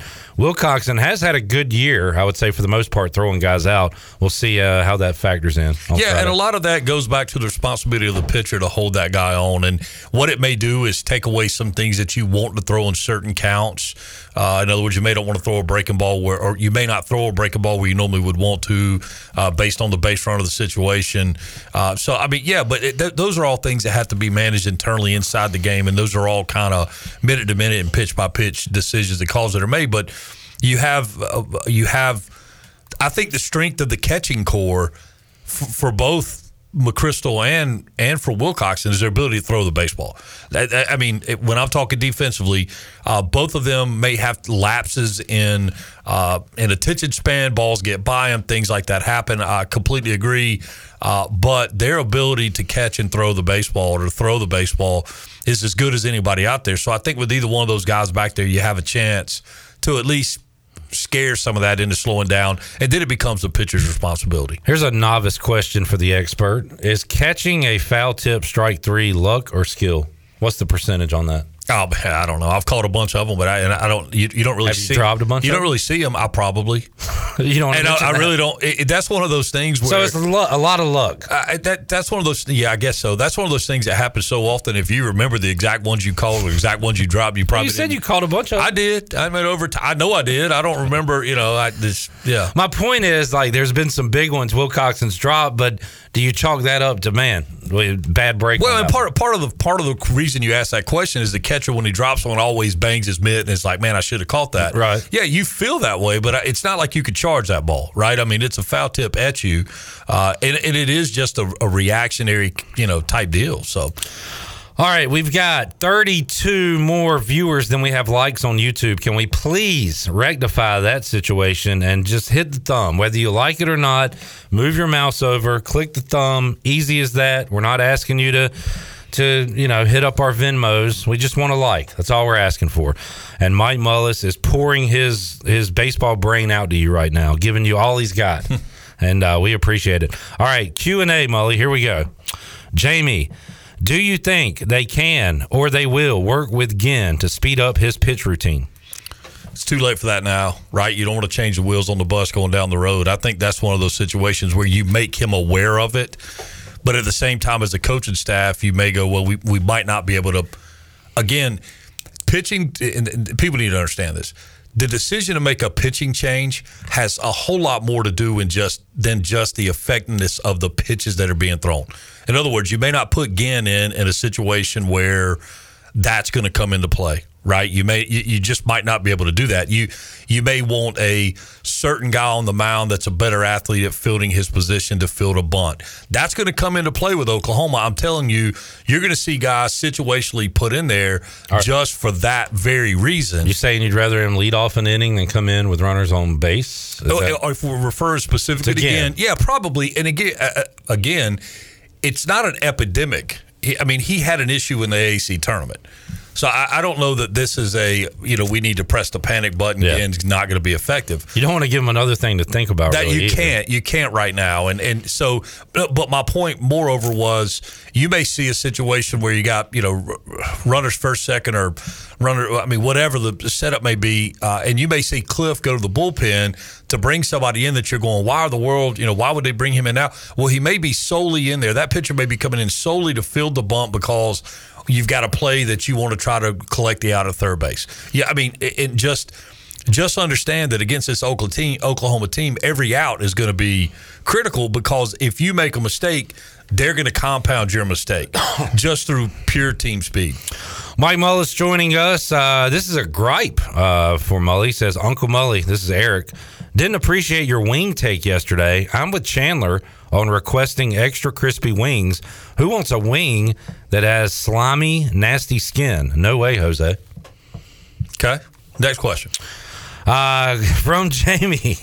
Is Thank you. I will. I will take that into consideration. Just something. I don't know that I, I don't know that I'll bash Chandler for that. Maybe I was bashing Chandler for the fact that he got a, a bucket load of free chicken wings back there, and if they're not cooked exactly how he wants them, you can deal with it. Tiebreakers provided great wings. You didn't have to go pick them up. I picked them up on the way. Oh, here- oh God! I knew that was going to come I back mean, to haunt us. All right, so moving on. All right, yeah, let's move on. Uh, Jamie, is situational ba- is situational baseball or just straight up big guys who hit the heck out of the ball better in the tournament? I'd called Cliff. I would call Cliff a situational baseball coach, and we lack big hitters this year. Well, and I don't know that I completely agree with that. I think that that's a kind of an interesting hybrid when it's all working. In answer to the first part of that question, I can tell you this: give me a team going into the postseason that can manufacture runs, as opposed to a team that's waiting on the home run. These home run guys, I mean, we see it all the time. You got a guy in the country, uh, uh, maybe at uh, Coastal's got 30 home runs. You got a guy at Florida that's got 29. There's a chance that they go through the through a regional without a home run, right? But give me a guy like you know Lane Hoover. Give me a guy that, and that's where I think the Pirates have to be is is a lot more. Um, they have to really focus on the execution of what the exact moment requires. Like we got to get a bunt down, we got to move a runner. However, we move this runner, quality at bats on the front end, seeing a bunch of pitches. It's the things that they've tried to do all year. Now it's under a little bit of a magnifying glass because you're facing a little higher caliber of competition. All right, um, Woody. At this point, I'm going to assume that you are a pirate fan and not just a troll. But uh, you are under some investigation right now. He asked, "Do any other teams show bunt and take strikes as often as ECU does?" I don't watch a lot of college baseball. I would probably say no, though. I, I, it happens a lot. and I do watch a fair amount of it, and I think no. Uh, But okay, let's talk about the strategy behind why we show bunt. What do we get out of the defense when we show bunt? Okay, if we if we bring that third baseman in, we create a little bigger hole. It may take them out of the shift a little bit. There's again, there's a lot of things that go into it. Sometimes that showing a bunt is what has to happen to keep that defense honest. It also sets up the ability to show bunt and slash. It I mean, it, it does set up some other things. I think it's a big tool, and, and, and we're obviously it's a handful of guys. I mean, and, and we have seen everybody in the lineup do it, but it's a handful of guys that we see it with regularity. That's going to be your guys that that run and, and and quite frankly are a little better with two strikes, strike out a little less, which is going to be your Hoovers and Nowaks. Those are the guys that you see a lot of that out of. Speaking of big tools, Mully, I just want to say thank you for spending time with a guy like me. Okay. All right, no sell on that one. Uh, any other questions for Mully? Uh, that was probably the strangest thing you've ever said to me. No. Yeah. Can't be. Well, I got way more. I know what the stupidest thing he's ever said. that Charlie Wood should be a wide receiver. Huge chance. Tiger Woods' son should be a wide receiver. That might be I was stupidest thing you've ever said. Mully was disgusted at me. He booted me out from the table. He But made me leave. you now you quickly knew that that got out of your mouth before you had a chance to screen it. Because you're not even you, you're a sharp guy. It You're was not even a real take. It was an observation. You're not even sharp enough to be that funny in that environment. That was just that was just terrible. He has big hands. Uh, Mully, million dollar question. Who should start on Friday? Trey Yesavage. All right. That's, that was my answer as well. Uh, Trey Yesavage. Uh, does Garrett Saylor. How would you lay out the pitching, Mully? I don't think you do. It's postseason baseball, man. I mean, it's literally and the importance of winning here. Is, Oh, so when you say you don't think you do, No, you're you- going game. You, yeah, and you go, okay, we've got, you know, Okay. You, you probably are going to protect a starter or two, but everybody else is available. And, and the the deeper you get into it, obviously the protection goes away. It becomes all right. Who could do what? Who could give us what? So uh, I, I expect to see a lot of guys kind of. And this obviously is not a newsflash to anybody this this watch uh, pirate baseball, but I do expect to see a lot of moves. Uh, and, and the reason being is you're going to need you don't need a guy to, to completely get spent on the first game unless it's to absolutely lock down a win. Well, we have seen Godwin go with uh, with short appearances for these guys. Sure, and like and the, the scenario I could see, uh, let's let's say Yesavage goes out, and gives you six, uh, you've got a lead, you bring Danny Beal in, uh, he closes it, locks it down. Okay, then he goes the rest of the way. I, I see that. If if it's a back and forth kind of deal, Yesavage maybe gets you into the fifth or maybe into the fourth, whatever. I I think you're going to see the game just kind of treated in increments. but again, all that's going to be dictated by what's going on on the field at the time. I think it was kind of cool that we saw Yesavage, and, and maybe we didn't like it at the time, but throwing out of the bullpen as good as he did uh, in the conference tournament, and we saw Garrett Saylor, who we count on a lot out of the bullpen, have to start. Like you're giving these guys different roles in big situations, and they're going to probably have to do that again at some point. Well, we said that you know on the uh, watch party or watch along yesterday was that that that's one thing that the Pirates pitching staff is set up for is everybody's got to be ready every night because they just do not know when their number's going to be called.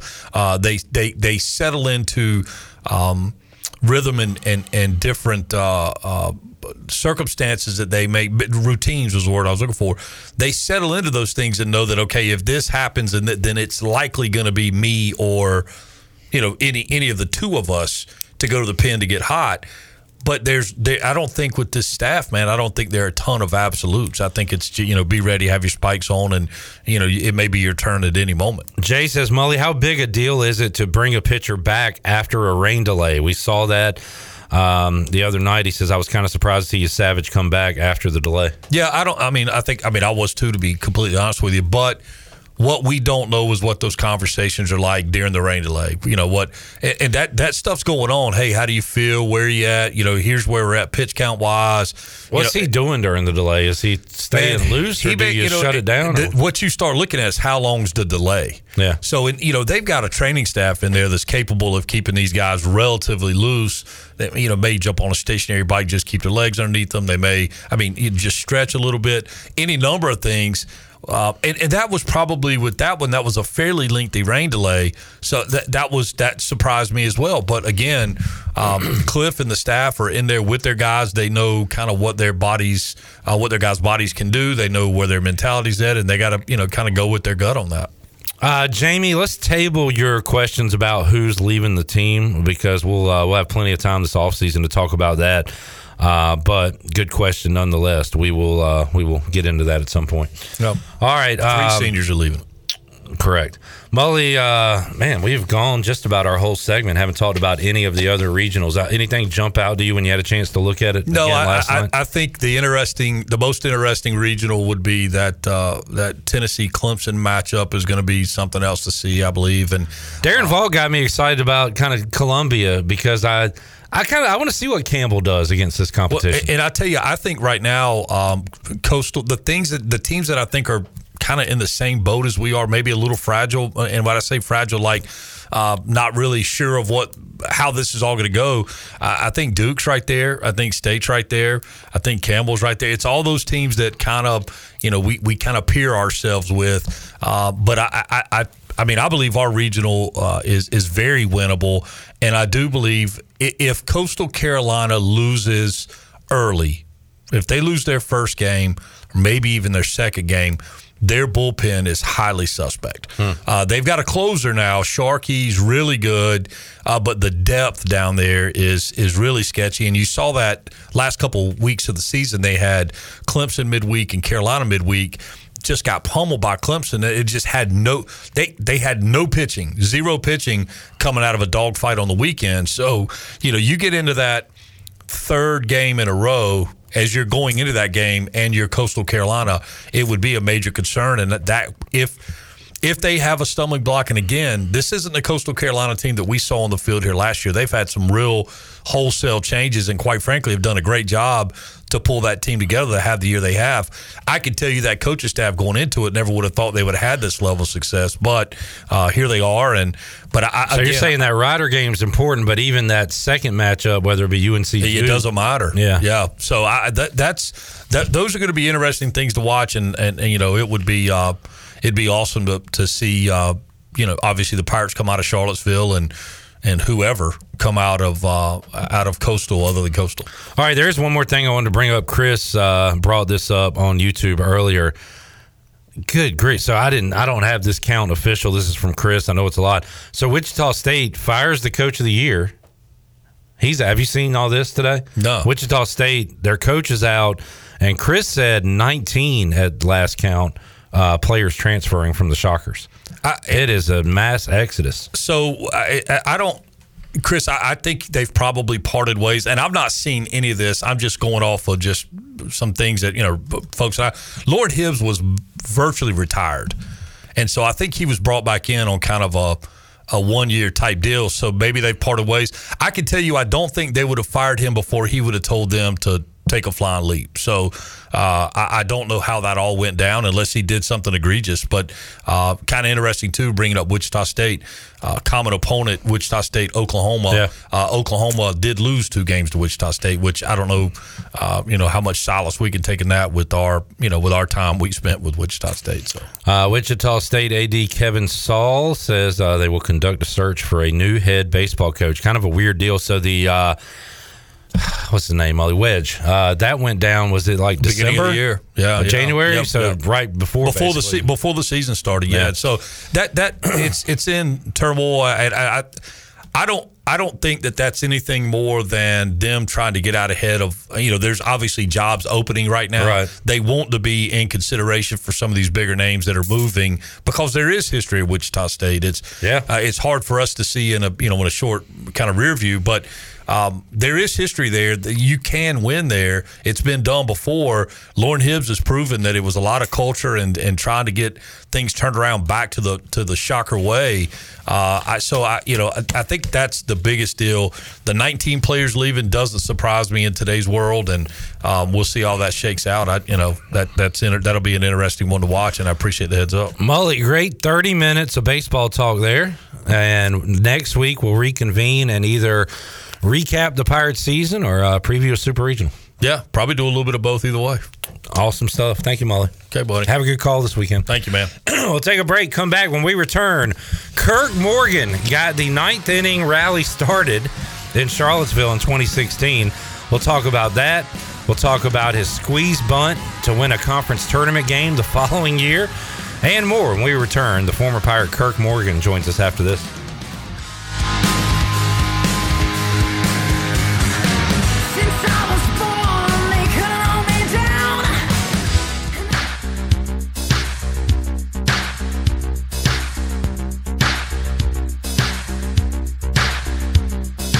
You're listening to Hour 2 of Pirate Radio Live. This hour is brought to you by Country Mart. Country Mart is open every day and has two locations in Bethel on Highway 11 and in Stokes on Highway 903. Country Mart, fueling you up with great food and your engines with great gasoline. Now, back to the show.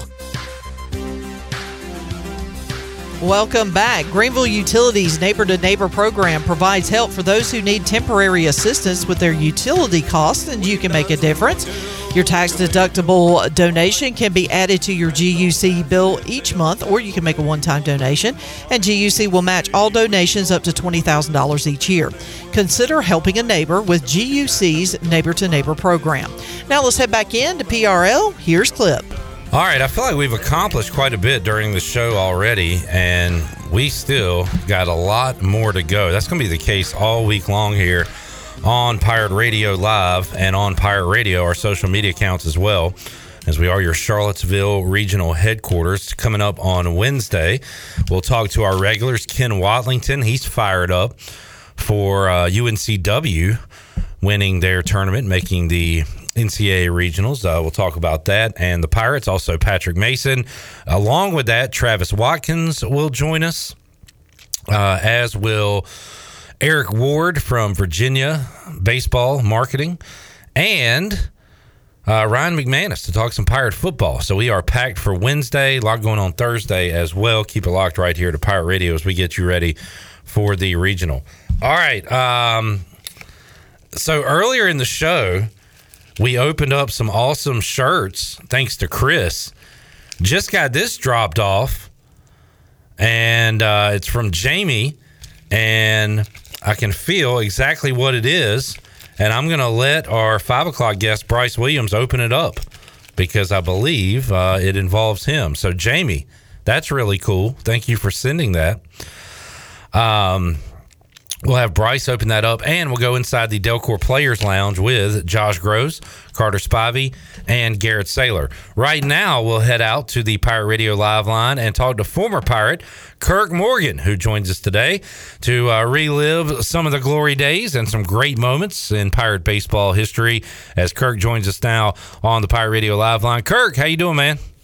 Doing great, Clip. Thanks for having me, man. Really appreciate it. Absolutely, and uh, great time of the year, right, Kirk? Getting ready for some regional baseball. You guys uh, made that something that uh, that took place every year when you were a player here. Although there is one year that we'll, we'll speak on in, uh, in in just a moment. But uh, Kirk, what, when you think about regional week and, and gearing up for, it, what kind of memories, what kind of thoughts come to you?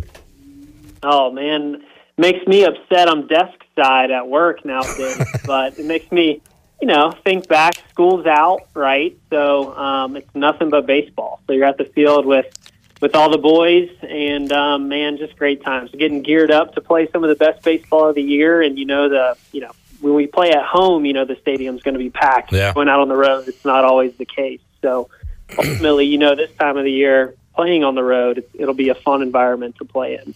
So. And man, Kirk, another thing too, you're excited, you hopefully resting up because you're coming off a grueling AAC tournament and those conference tournaments. The more you win, the more arms you use, the the more your legs are going away from you. So you know, how, how about factoring that in? And everybody goes through it, but especially a team like East Carolina that came from the losers bracket to get to the championship, uh, you got to do some rest and recover leading into this thing too, right? Oh yeah, absolutely. So you know, you come back from Clearwater, you're a little bit sunburnt, you know, from from being down on, the beach a little bit, but ultimately, yeah, you know, you'll have some some days out there in shorts and and be taking BP and kind of just getting ready for the week. But ultimately, yeah, I think we all know it comes down to pitching a lot of the time, right? So getting those arms ready. Um, but man, what a great effort by the guys to come back out and, and really have it come down to the wire in the championship game after a tough opening loss, but it was fun to watch. And that's just what Pirate Baseball is all about, right? Toughness and never giving up. And uh, man, that was just so fun to watch this past week. So looking forward to, to them boys resting up and watching this weekend. Kirk Morgan joining us on the Pirate Radio Live line. I want to talk about your Charlottesville regional memories, Kirk. But while we're on the topic of a conference championship in Clearwater, when I hear Kirk Morgan and, and related to Pirate baseball, I think about uh, a specific play. And Kirk, I have a weird sports brain that, like, if you ask me a year and and tell me Washington's opponent, I can tell you exactly what happened in the game and where I was at and how many beers I drank. And but with this this ECU game against uh, USF in the uh, 2017 AAC tournament, uh, the Pirate Radio crew had gone out to a Wood Ducks game. So we all went to the Woodies game. We're following along the ECU game on our phones. We get back to Greenville. I'm driving back to Winterville, and I remember the exact stop sign I was at when Kirk Morgan bunted in uh, the game-winning run, and it was uh, it was Jorgen that scored. I'm looking it up. I couldn't remember who scored. Jorgen scores on your bunt in the ninth inning, and that's what I remember Kirk Morgan for. How about that moment, that play, uh, Kirk? Nice. That was a lot of fun, man. I, I and thinking back on it, I can see Charlie sprinting at me to come, you know, give me a big old hug. I'm like, dang, is Chuck gonna tackle me, or, or where are we going with this? But I think back to that. I think everybody maybe thought uh, Coach Godwin was crazy because he pinch hit me for Brick House with like one out and a guy on third. And everybody's like, "What? We're, we're pinch hitting Kirk for you know Brick was having a heck of a season." But looking back on that, man, yeah, that was a lot of fun. And of course, senior year, that was before I started my my new job. I was starting at the end of that, you know, after graduating, and I remember coming into work, and there's a bunch of ECU grads here at uh, where I work now, and they kind of were like, "Hey, man, we we watched the game that you had the big bun on." I was like, "Oh, that's pretty cool." so. Um, kind of funneling into the, the real world stuff too, but man, that, that's a great memory we look back on, and wish we could have finished it out that year and, and made a regional, but uh, that, that's still a great time looking back on that. No doubt. And uh, the previous year, of course, East Carolina won the Charlottesville Regional and came so close to getting uh, to the College World Series. But that Charlottesville Regional, I was looking at it. I, I remembered, Kirk, you had a part in that ninth inning against Virginia. And I didn't realize it until I looked up the, the play by play from the game that you got it going. And, uh, and, and refresh my memory here. It said Kirk Morgan pinch hit a single to second base. So was it an infield hit? What was your your hit to start the ninth inning against Virginia that year? Man, it was the maybe in the ugliest swinging bunt you've ever seen. Clip, I don't know if you remember, but I was not fast, and it had to be a perfectly placed swinging bunt. Ernie Clement was their second baseman. I think if you look back on that UVA team, there's now like four big leaguers. Yeah. Um, and you know, Clement plays. I don't know if he's still with the Guardians, but he he's been on the roster for those guys a little bit. But I was able to, you know, beat out a swing and bunt, and then you know, my special role that year was kind of coming in, getting a pinch hit, getting a knock, and then getting pinch ran for immediately. So um, that was exactly what happened. And yeah, I mean, thinking back on it, I mean, Chuck had a huge hit, Parker had a big double, I think, Yep. and then of course, I think we all remember uh, Travi going going yard to finish it. We'll uh, talk to Travis Watkins coming up on Wednesday's edition of Pirate Radio Live. He finished Oh, yeah. that special ninth inning that Kirk Morgan got started, and and then Kirk, you, so you celebrate that, you walk it off, you advance, you're in the winners bracket, one win left to go, and you're like, all right, well, Virginia's going to be mad when we see them tomorrow, and then you didn't see Virginia again. I believe was it William and Mary that knocked him off, Kirk? Yeah, William and Mary. We were. It's funny because we were sitting out on the bus waiting for that game to finish because we played the winner of that game, and we had that game up on the the TVs in the bus, and I think it came down to the last inning, but ultimately we're sitting out there, and the TVs on the bus were delayed a little bit, and we just see the stadium empty. I mean, it was it was people just scurrying down the stairs, and we were like, "Wait, we're about to play William and Mary for the regional championship." So we know we would have taken care of business no matter what, but that William and Mary game was just nothing but but fun. I think we hit like four or five home runs from what I remember, and um, I know Eric had a huge play in that first inning that ended up on like Sports Center top ten, and that game was just a lot of fun. So dogpiling at the end of it, I mean, that was just kind of the cherry on top. So. East Carolina trying to repeat the feat this weekend when they take on Oklahoma Friday. And then who knows, maybe the Cavaliers again uh, coming up on Saturday in the Charlottesville Regional Army, the other team. Uh, there in that regional. And Kirk, uh, you went on from there to Lubbock, Texas, and win game one. Travis Watkins stayed hot uh, in that game, and you got a one nothing lead. And, and we all talk about it now 90 feet from Omaha. You get so close. You play that marathon game in game two that just really kind of sucked everything out of you for game three. But man, how about that trip to Lubbock and, and you guys coming so close there to getting to Omaha? Man, yeah, that was a lot of fun. Um, that that atmosphere, I think, was you know something that we had never never experienced. You know, we play at home and, and a lot of things like that, and it's amazing. But just I'll never forget some of the how loud it was in that stadium. It's just a whole different super regional feel to it. you know, and you mentioned some big hits I had clip, but you know, one one AB and things that you know pop into my mind too is I, I came up in Texas that second game I think it was the bottom of the eighth inning because we were the home team in game two, and I had uh, runner on second. I pinched hit and had a 3-0 count, and Coach Godfrey gave me the green light, and I ultimately rolled over and, and you know didn't get the big knock. But that's another one, man. You know, we were like you said, 90 feet away from Omaha. We had multiple chances that game, but hopefully the boys this year, you know, can get it done and, and get us over the hump.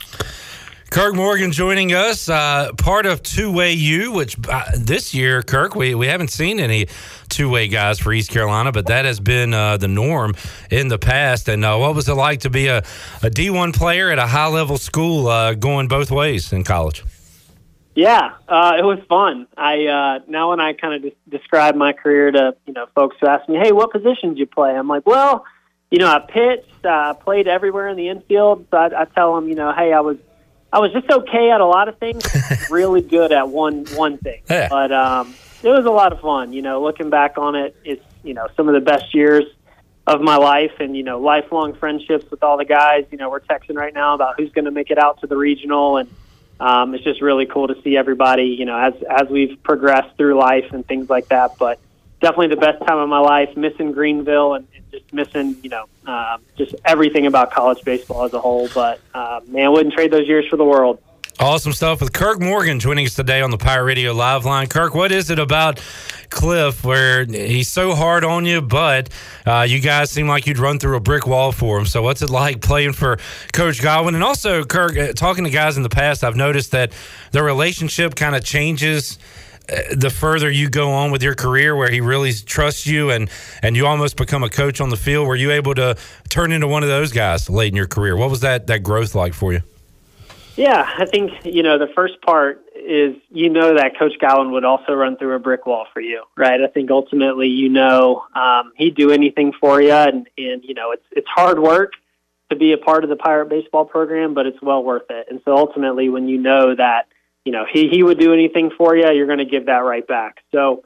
Um, and then I think you know the the coach on the field deal, right? I think you know with with our class we had ten seniors, so we essentially Yeah. had ten coaches on and off the field. Um, but you know, you get to know the system. You know, I'm kind of I'm watching games now, and I'm like, here comes a hit and run, here comes uh, here comes the slash, or you know, whatever it may be. It's it's like you know, you you build that camaraderie for a certain number of years. You you kind of get to know the style and the play, and then Coach Godfrey, of course, will trust you with anything and everything through the hard work, through the hard times, just growing together.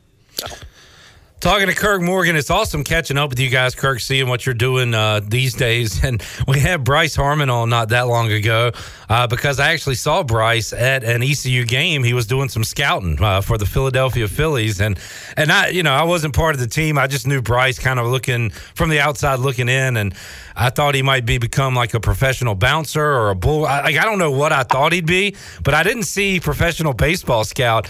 Uh, but man, he is uh, he's turned himself into to to quite a, uh, a rising star in that field, and uh, and that was really cool to see, cool to talk to to him about.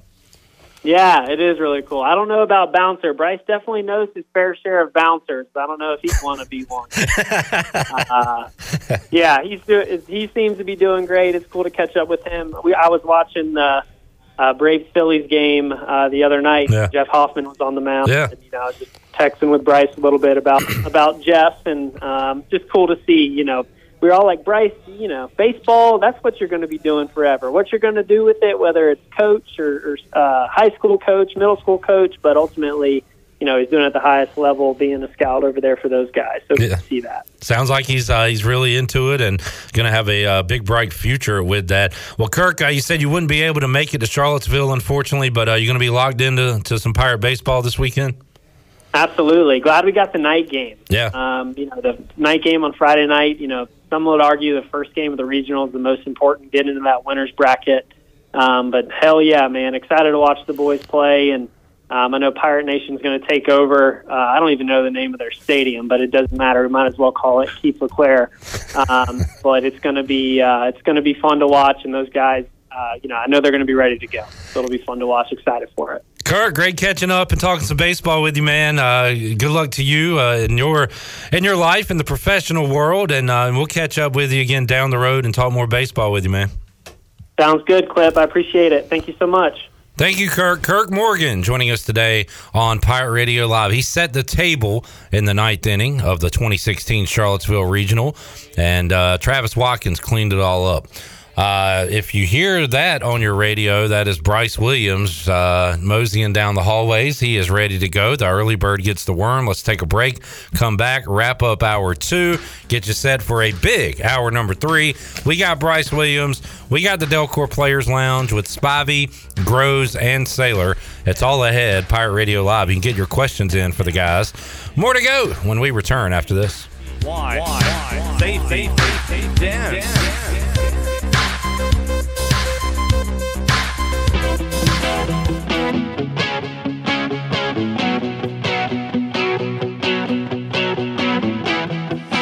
You're listening to Hour 2 of Pirate Radio Live. This hour is brought to you by Country Mart. Country Mart is open every day and has two locations in Bethel on Highway 11 and in Stokes on Highway 903. Country Mart, fueling you up with great food and your engines with great gasoline. Now, back to the show. Welcome back. Be sure to check out David Price Construction for all of your commercial or custom residential renovation and building needs.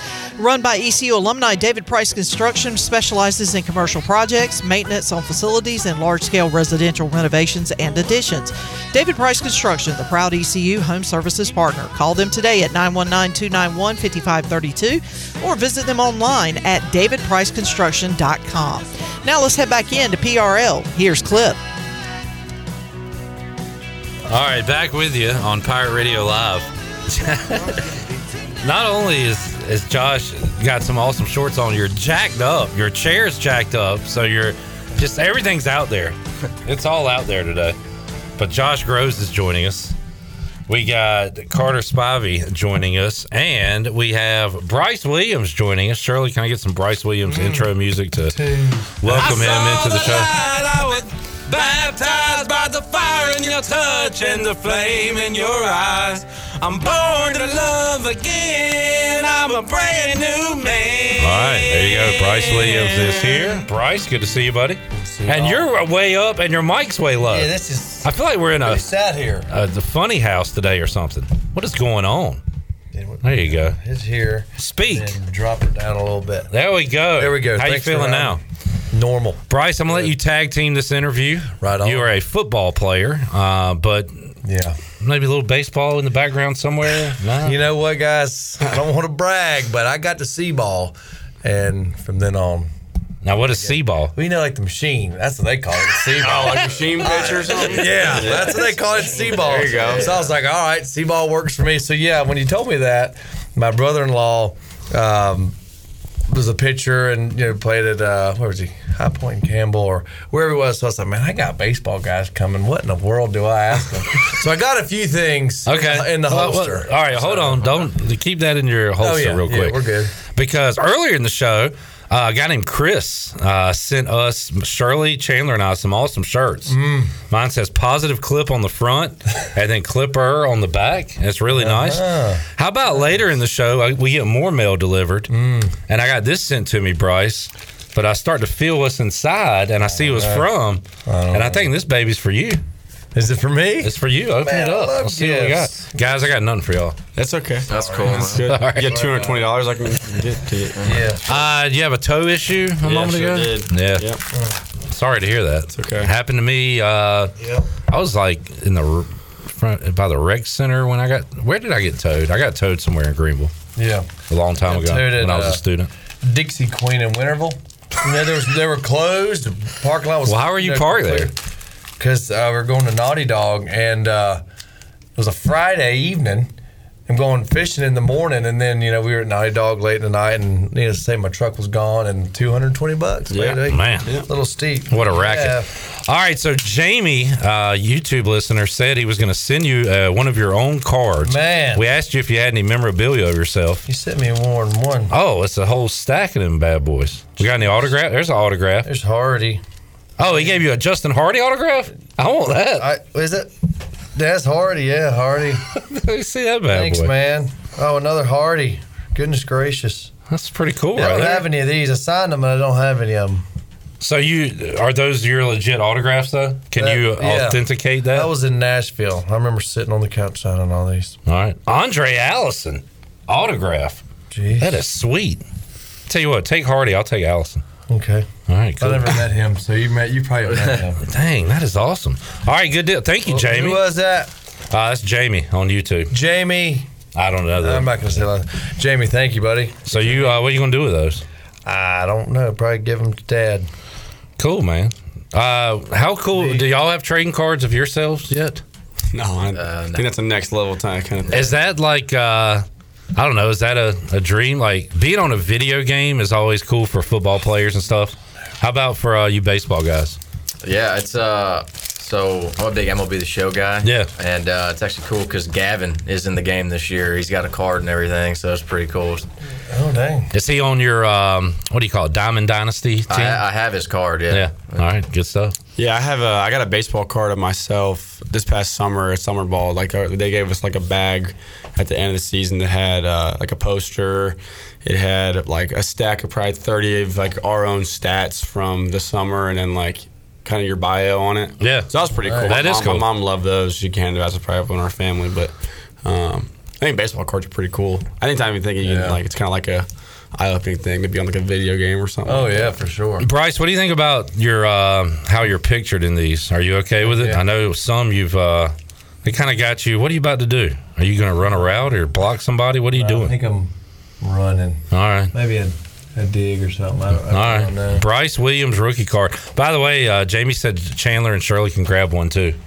So, Sure. all right. So, yeah, we'll, we'll, By all means. we'll divvy those out. all right. If y'all have a question for Josh Grosz, Carter Spivey, you can get those in right now, guys. Uh, so, we just talked to Kirk Morgan, former Pirate. Um, and I said, so what's this little period like coming back from Clearwater, getting ready? Because he played in the 2016 Charlottesville Regional. And he said, yeah, you got a little bit of a sunburn and you want to rest. And I look, you guys have some golden tans. I know. Rocking. Yeah, my farmer's tan's killing. Yeah, Spivey doesn't take as much pride in tanning as that. Some other teammates. So, uh, how was the Florida Heat? And uh, and, and Spies, you said you got yesterday and today off, like off, off, nothing. Uh, li- lifting weights and some guys threw. Uh, me and Trey threw a pen today. So I think some, but I- I'd say most of the pitchers got off the mound today at some point before uh, we went bowling as a team today at one Oh, o'clock. nice. So that was pretty cool. now, how does bowling affect the pitching That's arms? Uh, we were not Totally allowed to bowl right-handed. Oh really? Yeah. so how the how'd y'all bowl? Pretty terrible. Left yeah, he, he's not very good. He's not a very good. Yeah, well, Spivey was amazing left-handed. So, No, so- Jeez. see, I told you. Oh yeah, right. He's the best at everything. How'd you do, uh, Carter? What'd you? I What'd you did shoot? bowl over hundred with my left hand. Nice. This guy is unbelievable. And your, I wish I could have seen that. That would have been fun. I would have probably slapped the guards up. You know the Yeah, we asked to have bumpers. They said no, Yeah, we can't no, do they bumpers. didn't let us do it. They're making you going left hand, no bumpers. No, They're yeah. pulling out a- all a the challenge for sure. difficulty here. Yeah, Uh, definitely got definitely got uh, usually you come back from Florida with a good sunburn, but the heat there is just like it's like Yeah. breathing in a trash bag. You can't. There's Right. the air's so thick. Yeah. Like I think all of our guys, uh, we did a great job all week of of figuring out a way to get our our, our minds and our bodies ready to play because we you know we were just toast from playing so many games, but. uh that last day, like it just felt like every breath was like a thousand pounds. Goodness and gracious. Bryce, we uh, you've been around here a little bit, and as of these guys, Carter's been here a while now. But Mm-hmm. this is the I've been here my whole life, like the most springish spring we've Oh, yeah. had in a long time. Like it has been a milder, cooler spring than normal. So you guys haven't really faced too much Right. heat like during games this Yeah. year, right? So Not up here, at least. Yeah. yeah, So the Uh, hottest we've had is what, like 80 here? uh, yeah. So, and y'all, what was it down in Uh, Tampa Clearwater? was- They, Tampa? they said it was ninety, but it was There's probably no like shot. hundred. Yeah. Right. Yeah, Jeez. it's not fun. Jamie says scale of one to ten. How tired were you after this uh, week? Well, I had a two day vacation the first two days. So we'll get to that. Uh, Is one pretty being gassed, tired or is yeah. ten being tired? Uh, let's go ten tired. Fifteen. Yeah, probably Good. probably about a gracious. ten. Yeah, it was, it was pretty exhausting. A lot of not only just stressful long games, but delays and things. I mean, everything. Yeah, we everything you played, want. Uh, what was it? Cincy on Wednesday. We started at like one. There's a rain delay. We s- fin- or Mm. picked the game back up at like seven, and then it went extra innings, so we didn't get done playing until about eleven thirty. And the lights went out after the second round. Oh, yeah. on the uh, UCF game. Yeah. Goodness gracious. Wednesday was was great because I have sports trivia. I was able to get home from that late at night and watch the hurricane end of the Hurricanes and the end of the Pirates. Hurricanes didn't go so well, but uh, you guys did pull it off for the win. Some late night Wednesday sports. Uh, great for me, not great for you guys. Sorry, you got Thursday off. What'd you do on Thursday? Rest. Yeah, it didn't feel like an off day, but yeah, we did. We did have a lot of rest. We got uh, we got beach time from what seven thirty or six thirty to seven thirty, something like that. Yeah. In the morning or evening? Nope. Oh, in the evening. The evening. Oh gosh. Dang. Well, it was probably well needed. I mean, our guys are pretty banged up, so Right. the last thing that we probably need to do was go lay on the sun. that is drain you even more. All right, so uh, you got how about the the run Tulane went on, and uh, you guys went on your own run, but they're able to get you in the championship game, and uh, I don't know, t- hat tip to them, I guess. Is that how you look at it? Or? I mean, they, yeah, they definitely they definitely outplayed us, um, and you know it's they, they had a good run, and I, I think we, we just didn't play you know our best our best uh, brand of baseball that we that we really wanted to, and you know exhaustion was probably a, a, pretty big factor, but at the end of the day, we still had to still got to execute, and we didn't really do it, and we we lost. Yeah, it felt like uh, there were a lot of points early on in the game where we could have capitalized more on, you know, guys on base or, you know, putting guys away uh, with two outs or at some point throughout the game. Then they they got the hit and made the pitch when they needed to, and we just didn't seem like we did throughout the whole game. So uh, good for them. I mean, I, I don't really have a lot to say. Like they're they've 19 and 40 and 40 so yeah you know go if you can make a regional doing that then you go play the lottery you know yeah so Josh Grosz, Carter Spivey joining us. Josh, we were sitting at this table with your boy Dave K watching the game on Friday. that. Uh, that was pretty cool to uh, to see. And once again, uh, another marathon game for you guys with all that went on that game. there's no But, way uh, he was there the whole time right Uh, we left after Hoover's hit and the rain delay started. Okay, and we had to bounce out of here. that's a long time to sit right yeah. here. I didn't want to hold him captive. I wanted to let him get out of here. So Dave's a man. He, uh, it was a lot of fun to watch it with him. Uh, four and a third for you, eight hits, three runs, five Ks, one walk. That's good. We like that number. Uh, what did you think of your performance there? Uh, I thought it was good. I thought it was the, the one of the better performances I've had. Uh, at, you know, in, at least in the last three or four weeks, um, which was good, especially going into the postseason. Um, I felt good. I mean, I, I don't feel like I pitched like I gave up eight hits. You know, a lot of those hits uh, were just, you know, what me and Spike like to call the the old infield single or the I would love those little shift beater or little cap shot duck fart in the right field. But uh, I thought I thought I, I felt good. I thought I had all four pitches working, and um, I wish I could have gone a little more just because. I was at the time when I pitched. I was the only guy that was really fresh. Uh, everyone else had thrown at some point, so I was hoping to eat up some more innings to uh, keep, you know, give the bullpen a little more break. But um, you know, I just I went as long as they allowed me to go. Carter, you picked up the win in the what was that? Cincinnati. There's so many games. Yeah, Cincinnati game. One and two thirds, three strikeouts for you, one walk, nothing allowed as far as hits and runs go. So multiple multiple appearances down in Florida. Oh, how, how you holding up right now? hanging on. the old man's. Do you still got more left in the tank Oh, for I got- Charlottesville? I got, plenty more left in the tank. You don't need to worry about that. I love how, and, and we saw Trey Yesavage come in in relief. We saw Garrett Saylor make a monster start. We'll talk to him coming up in a little bit. And and Carter, you've seen both roles. Josh, you've been a reliever in the past, starter this year. So you guys have, have to adapt, right, to what's going on. And, and that's huge for you to get your mind right and obviously get the arm right, Carter, for those situations. I mean, at, at this point in the year, it's about winning. It doesn't really matter how you do it. You just got to win. And uh, I think Trey this past week was was the embodiment of that. He's been starting all year, and then we needed him because the bullpen's gassed, and he's coming in and throwing like five innings out of the pen or whatever that whatever it was, and uh, and shoving, and then also Saylor on uh, what was that Saturday, Saturday morning, mor- first game. Yep, and again, bullpen is gassed, and he goes out there and gives us eight innings. Like we couldn't have asked for anything more than that, and um, that was the best I think I've ever seen him pitch. Carter Spivey, Josh Grosz joining us. No need to delay it anymore. Uh, people are asking about it. All right, so Jacob Starling hits a home run. He's on his way to the dugout. He is met by his teammates and met by Josh Grosz, who is holding something in his hand, and you feed that item to Jacob Starling. Uh, let's clear it all up here. Well, can I can I tell you what the official report says? The official umpire report. Please. Yeah. The official umpire report. JJ Mc, uh, McLam showed me this.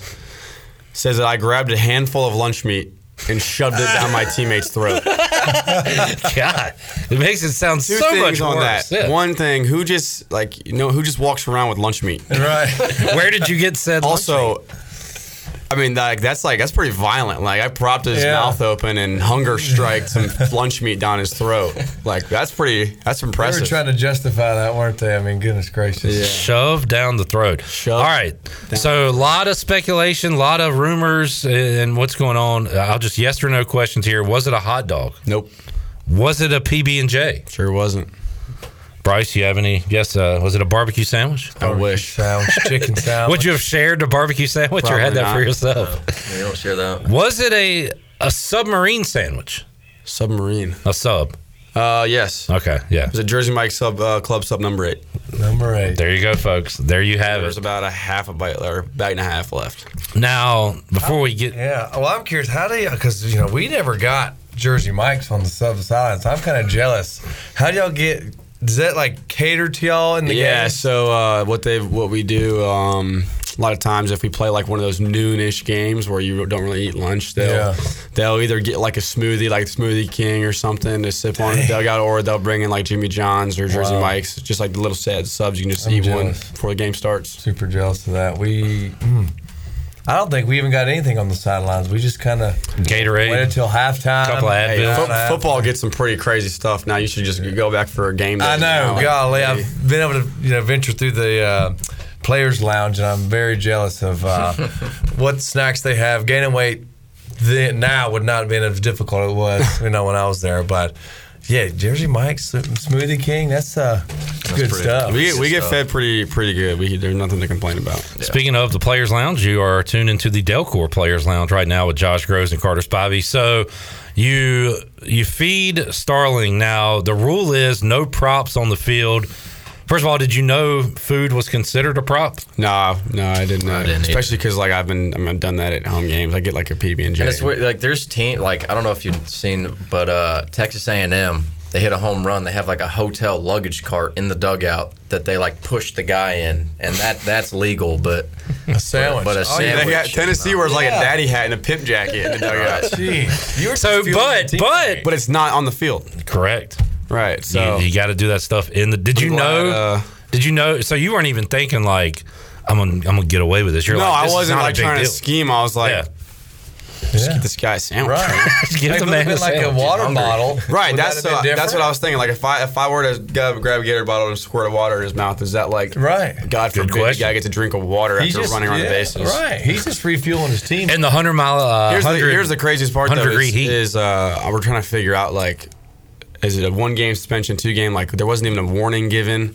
So Yeah, they said the, they said there was a warning. The warning that they gave that they said counted as my warning was they told the team to like back up because we were too far on the field when we went to go celebrate. Yeah, that's a little much. Goodness so that counted as the warning, which led to the ejection. Because the official rules, my mom sent me like she was furious. She sent me like a bunch of like of the, pic- screenshots of the official rule book, and it says that uh, the umpire has to offer a warning, and then an ejection can, will follow.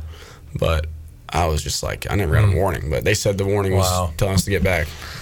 And we were having a lot of fun joking around about that until the comeback happened later in the game. And it was like, Yeah. oh man, kind of a Yeah, that, there. you know, I, I was kind of the same boat. I was uh, first. I was just like, this is just a mockery. Like this is. I was just sitting in there. I was had to go under the stadium, and I was just like, this is a joke. Like we're gonna, you know, we're gonna win this game, and hopefully I get to pitch the next time we get to play. And then because I was supposed to be hot that day out of the bullpen if we needed me, so then we lost, and then I just started. I just felt terrible. I was like, kind of let the team down. Like I wasn't allowed to help. Do you have a Jersey Mike's NIL deal yet out of this? no, but uh, but you know who you know who Hebrew National is like a hot, Hot dog? dogs, Yeah. yeah. So uh, they they followed me the next day on Instagram or two days later on Instagram, and then they actually just let me read you this DM. They DM me, and uh, Wait, should we say it is a hot dog? Could this help you out financially if we do? Like what? they said um, he said.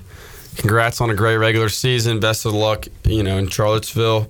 Uh, so we have to ask, after all the stories we saw last week's games with a sandwich or a hot dog, we see headlines claiming it's both, and we're dying to know. So I was like, thanks for the congratulatory wishes. Hate to break it to you, but it was in fact a sandwich. and then, and then he, he actually said he was like. Uh, you know, a hot dog technically is a sandwich. Either way, good Oh, luck. God. Then he said our parent company, our parent company includes David and Bigs sunflower seeds. So, oh, cool. Um, if you want some sunflower seeds, let me know. Nice. So I can right. get my address. So hopefully get some sunflower seeds. There we go. Jamie says, no pun intended. Did Cliff chew him out for it? Did you get in trouble at all? I think that he was as shocked as everyone else was. Yeah. He was like, like, because when he told me they, they met with them and he looked him in the dugout, and my first initial, initial thought was like, are they gonna take Starling out of the game? Like, are they gonna eject him? Oh, wow. he had the 'Cause he was the eater. Are they gonna like take us home, Wow. run away? And then it's like me getting tossed was the last thing on my mind. Coach looks at me, he's like, uh, Josh, you've been ejected. and I was like, what? wow. And so yeah, I, I, I think he was he was you know he was mad that obviously I I did that and I, I put myself in that situation, but um, you know I don't think he really knew what to do in that moment because it was such an outrageous thing to eject someone for. So while Spivey was picking up the win Wednesday, where were you? Were you allowed to be in the dugout? No, I couldn't be in the dugout. I had to be back under. There's like a little cafeteria where the Had you locked in Yeah. behind bars? Wow. Yeah. Man, what a rebel. I know. I know. And now you're getting your car towed? I know. Like, No, this guy, this guy just bends What's the rules that? whenever he wants to. I know. Yeah, really. Yeah. it's like the world's out to get me here. First, I got an umpire that really hates Jersey Mike's. And now I got a I got a Tuesday Warrior towing cars in an empty parking lot. You know what's funny? I saw a guy, a little short, kind of chubby guy. He was looking at your car, going like this. Like, was it the ump? It might have been him. Yeah. Wow.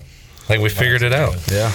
Bryce, I want you to give some hard hitting baseball questions to the pitchers here. God. what you got? Mm, hard hitters. I, my brother. Well, how about some soft contact then? Because we are talking to pitchers. We don't want hard I mean, I guess a few things. It's just off of this is off of what my brother-in-law All right. sent me. All right. And if it's true or not, or if you, if it is, who you know, I guess y'all are righties that Mm-hmm. I've been informed of. Um, but that left-handed pitchers are typically a little strange or odd. Yeah, screw loose. Yeah. they have a screw loose. So that is Yeah. correct. Um, So is there anyone who hundred percent fit? Okay, well, Yeah. I'm glad to know that Great is job. true. Um, anyone that like sort of fits that category? Eric category? Ritchie. Yeah, Eric Ritchie to a T. Wow. We got two left-handed pitchers on our team. They're both a little weird. And they're both they get- they're both odd in their own different ways. Wow. Um, but Eric Ritchie, like that He's guy. like a goofball kind of Yeah. nut, just no filter. I'm trying to think of like his Wow, uh, his so player is comp.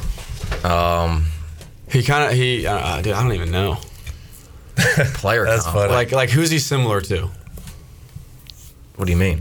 Like what's he? What do you mean? What do I? If, if you had to compare Like, Eric who? Like, they- to they somebody else, who Like who, compare though? Like a major league player? No, just like a, like a like a comedian or something. His comedic styles. What does it remind you of? Who? Good question, Bryce. We got the guys thinking. I don't know. D, brother-in-law, D Ray had, had, had an actor, but I forget his name. I forget his name. What's he They look like just like him. I don't. Richie kind of looks like Lloyd Christmas from Dumb and Dumber. A bit, Okay. And uh, just kind of just like that kind of confused look half the time, but Tell you everything what. he says just it just makes you laugh. He's uh, the young fella stepping up. He's playing. He's playing on the good. field. The career outing the other Wow. day it was huge. And that, can we pull up his roster pick for this comparison? If that's Oh, he's possible? also got the worst haircut. Oh, yeah. Here, I'll show you. What number is Richie? 28. Oh yeah, he's got a blowout type thing. It's like Coach O the other day. Yeah. That, I mean, that has like you take, give him a chip too. That's Lloyd Christmas. Yeah. Yeah, comb it down, give him a chip tooth. All right, do you got anything else, bro? Um, I guess one of the things, uh, you know, I always talk about in football, you know, we're always um, competing each other against each other in spring, like this, the same defense, you know, throughout Mhm. spring ball, fall camp. And, you know, there's always been like a linebacker, you know, my, who always kind of gave me a fit, was kind of a pain in my butt to uh, go against if it was like seven on seven mainly. Um, you know, that was league bigger. So for y'all being pitchers, you know, y'all's you know the team's batting average is you know very exceptional. So in the fall, y'all scrimmage each other a lot. Um, like who is who is the hitter that you're like, gum, I got to throw against this guy, and kind of gets the you know the best of you um, during that, or just the I guess the hitter that y'all are kind of like. Well, I think that both we'll both say uh, for me last year it was Agnos. I, I couldn't get the guy out Oh, for whatever reason. I just couldn't get him out. This year it feels like it was Ryan McChrystal, and I think it's Hmm. because he catches every single one of us, so he knows Ah. exactly what like our stuff does, like what it's supposed to look Ah. like. You know, he, because he's a catcher in the games, like he knows how our pitching coach Oh, is going to call the yeah, pitches. So it just seemed like he always knew exactly what was coming. Wow.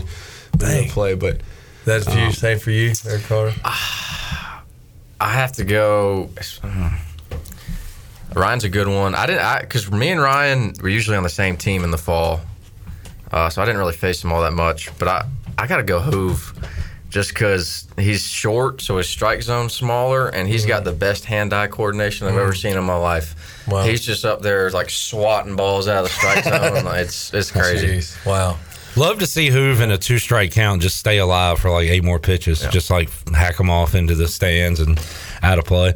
Um, Carter, you were you a captain for the Purple Gold? Did, I like, was. Did you do some drafting? I did. Did that Did. cause animosity or anything? Or Uh, no, I uh, I actually drafted. I drafted Hoover on my team. I think he was my second pick. so you weren't gonna have to face him that day? No, I got. I think JC was my my first pick. He went one one. Was I on your team?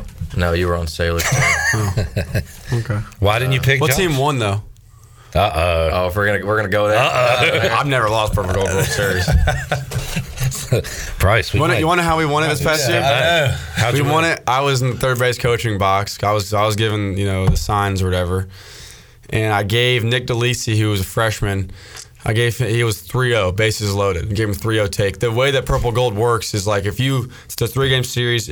If you lose the first two games, which they did, which we did, so we lost the series, but you win the third game by more runs than you gave up the first two games. So like if, if you lost one to Ah, zero yeah. both games and you scored three runs on Sunday to win, so like you won you won like six to three by three Uh-huh. deficit, then you won the series.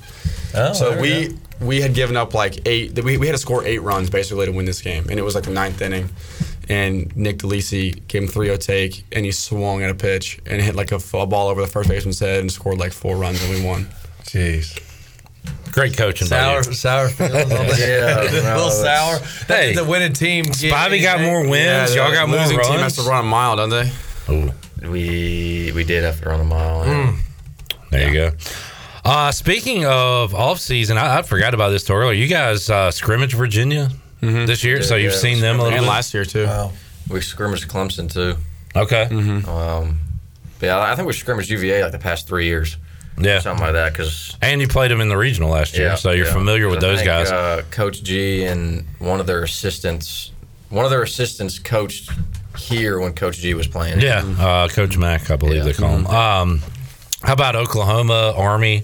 Like, we look at those guys, or uh, it's not really our job? Yeah, I'm sure. Our co- I mean, I know the coaches have probably been digging in right now. Oklahoma. AK will look at that for the next 72 hours and then give you all the info. Is that how it works? He doesn't really even give a. He kind of he'll give us like, hey, like you know, the basics. These guys, like this is their tendencies. I like to see this as this is their approach. But basically, I, f- I feel like we, as a staff, we just go out there and try and do our job, and we don't really like you know try and pitch around too many guys. We don't try and um, you know. I, I guess attack guys differently than we would anybody else. We just go out there and play to our strengths, and I think we do a pretty good job of that.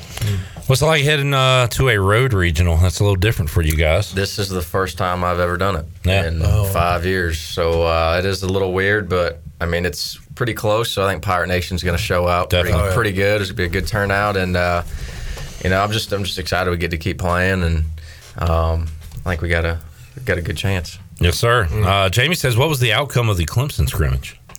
I think we split. We We, we played like two. It's one six- 14 inning game. Or it's one. So it was like it was like seven innings. Then it was like like a reset, and then another seven innings. Yeah. Um, and I think we lost the first one by a couple runs, then won the second one by like four or five runs. Same thing with UVA. I believe. I think we split against UVA. I can't remember. So, do you remember, like, when you fe- did you guys pitch? I pitched against, against, UVA? UVA, last year in the fall, and this year in the fall. All right, so you know a few of their guys. Yeah, I'm actually really good buddies with uh, their first baseman Ethan Anderson. He went to my high school, um, and uh, his first college at bat last year because he graduated early. He should have been a senior in high school. Graduated early. We went to UVA last year as a freshman, and his first at bat off of me, which I I think was his first college at bat because it was a scrimmage in the fall. Um, hit a ball off the scoreboard. So. Some little believe friendly bases competition there. too, yeah, it was a wasn't grand it? slam. Grand Thanks for throwing that part in, Carter. Sure was. Let's get the facts straight here. And I didn't throw in uh, the second inning, so. Uh, how are you getting out of here, Josh? Oh, I got my car back. Oh, good. Yeah, All right. yeah. Oh, wonderful. Yeah, paid the guy two hundred twenty dollars in cash and told him that he was unbelievable and uh, thanked him for taking my car away from me. You wait, you Empty didn't parking lot. You didn't park out here, did you? Sure now? did. Oh no. Yeah, I'm Forgot to tell gone. no, you're good. You're fine. I mean, I should. I told. I got the phone my dad before I came in here, and he was like, "You realize you just got ripped off, right? Like, you can't just run around the tow truck and take cars and throw them in a lot." And I was like, "Yeah, I don't know. What, I don't know what you want me to do." Right. Like, Yeah, just- he's yeah. like. Well, I mean, I, I should do that. Just go buy a tow truck. I'm like, Life lessons At with two hundred Mr. twenty dollars Grosz. a pop, you can probably Yeah, make that make up pretty up. quick. Heck yeah. It's unreal. Go tow his car. Yeah. You get a truck, go I'll tow tow that his guy. tow truck. Yeah. Tow the truck. Yes. That'll show While him. eating a sandwich. Serve return. Yeah, well, you just say. All right, guys. Uh, I like that you're loose, ready to go for this weekend. Good luck. Uh, appreciate you joining us all year long in the Delcor Players Lounge.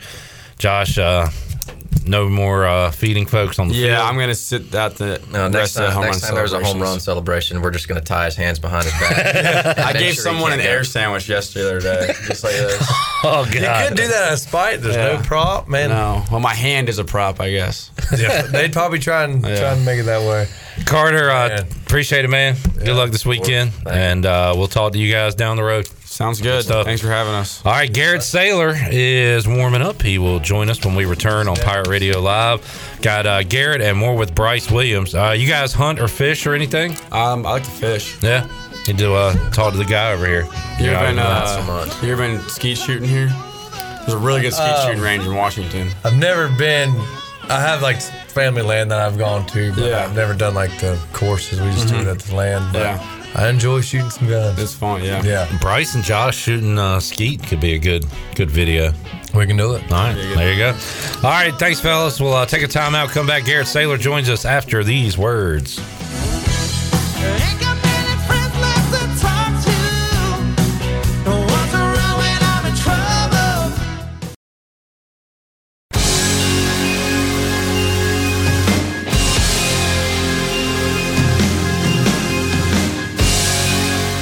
Listening to Hour 3 of Pirate Radio Live. This hour of PRL is brought to you by Bud Light, reminding pirate fans to stay in the game and drink responsibly. Bud Light, the official beer of the ECU Pirates, and proudly distributed by Carolina Eagle Distributing since 1989. Now, back to the show. Welcome back. Carolina Caliber has the area's largest selection for outdoor shooting sports and accessories and is one of the top firearm dealers anywhere. They have everything you need for hunting, home defense, and personal protection, including a wide variety for ladies and youth. And they will buy, sell, and trade. Carolina Caliber, locally owned and operated since 1960 on Fire Tower Road in Winterville. Now let's head back in to PRL. Here's your host, Clip Rock. Yeah, I think Back with you. Hold on. You got. Well, let's have this conversation on the air. Bryce loves talking during the break and when we come back onto the show. Or good flow, I guess. We got Bryce Williams. We got Garrett Saylor joining us in the Pirate Radio studios. And I'll tell you what, Bryce, uh, let's just pick up that conversation. You were asking about summer ball All right. and uh, and how much these guys go. And I think your last question to Garrett there was, you've been going 365 for baseball for how long? So yeah, Garrett, how long you been doing this? Yeah, I started getting into baseball when I was about four. Uh, then got into travel ball when I was eight. So Man. 365 since I was eight years old. Yeah. What's what is there any type of break? Like it's a month, two weeks, no break. Um, y- y- I mean, you always got your winter break because it's, it's Okay. it's too cold to play outside. So we'll have that winter break, and then after the season each year, you'll have you'll have a little bit of a, a break, a couple week break, and then you get into summer ball or in high school it's it's travel ball. So wow. So that is uh, from four years old, but from eight years old, basically playing year round. Did you just have your best pitching performance ever in all those years? Your last outing? I think so. That that's definitely um that's definitely my career long like ever like since I even started with uh innings pitch because I mean in high school you can only you only go seven innings so So Bryce, how about this? So East Carolina, they they're going through the tournament. Arms are getting tired. They're using everybody, and uh, they need Garrett to, to go out there, eat some innings. He goes eight innings, two hits, one run, six strikeouts. Uh, just a, a, a heroic effort. And uh, you knew the situation, Garrett, but did Coach Godwin, AK, talk to you before the game about we need you to, to eat some innings here? Nah, I mean the goal for it was just to get get a start, like go out there, throw um, throw one inning at a time. Like if I go back out, I go back out. But uh, but I, I never thought it was going to go into eight innings, and then they let me go back go back out for the ninth. But I guess my what I think, you know, I meant to ask one of these two guys, but we were on different subject, which is good. I kind of saved it, like, you know, in you know football, you know, you're you're in the zone, you're flowing, like catching the ball is just like it's like you're just not even thinking, Mm-hmm. it's just coming. In that situation, you know, or, or did you just feel like where are you focused on? Is it just sort of happening, you know, each pitch, or like how are you feeling in that? I guess you would say the zone, but yeah, I was I was locked in because Yeah. um because it, it was an early morning game. So and we had just played like a long game the day before, um or like a couple days before. Um, so we, we were gonna do a show and go. So Yeah. no no batting practice for the game, no in and out. Um, so I was locked from the moment I woke up. Wow. Um, and then it kind of just uh, carried from there. Yeah. Um, I, yeah, I was just in the zone. I had had everything working for me that day. Yeah, so. Nothing's feeling. The arms not getting tired. You just, just, just doing it. That's Yeah, just- I mean, it was that like that seventh inning where my arms started getting tired. Like Right. I, I could feel it, um, and then it was just like a like a clock just switched in my head. Like I got to turn it on now. Right. So, Wow. and I kept going. Dang. 112 pitches. I was about to ask. I was like, how many pitches is that at? I mean, I, I don't know if it's like I said. I'm, uh, baseball was my thing till about four and uh, or six, whatever. Garrett took over when you retired for baseball. And uh, you know, I'll fool around, and I've, it's been a long time. But you know, throwing a baseball, you know, you just I, I'm- my hundred percent is y'all's sixty, whatever it is. but like you know, the shoulder, I'm like, my gosh, every time I do that, I'm like, how in the world do these guys throw, you know, 112 pitches and that shoulder just not be, which I'm sure it is, but like that feeling I get, like it's going, to Mm-hmm. lock, you know, I'm gonna tear something. Yeah. Um, I mean, how is that feeling? Like, what is it, pitchers? Because I guess it's not all arms. You know, mm-hmm. what all goes into pitching? I guess you could say as far as mechanics. You know, what's all involved? I guess you could Yeah. say. You mm-hmm. know, with pitching. I mean, it's like it's a constant like thing throughout the week. You just got to keep your arm in shape. Uh, Yeah. you you got to throw as much as possible. Um, definitely have some days off in between. Yeah. Um, but like when you're out there, it's like you're not really worried about how your arm feels. It's kind of like an adrenaline rush.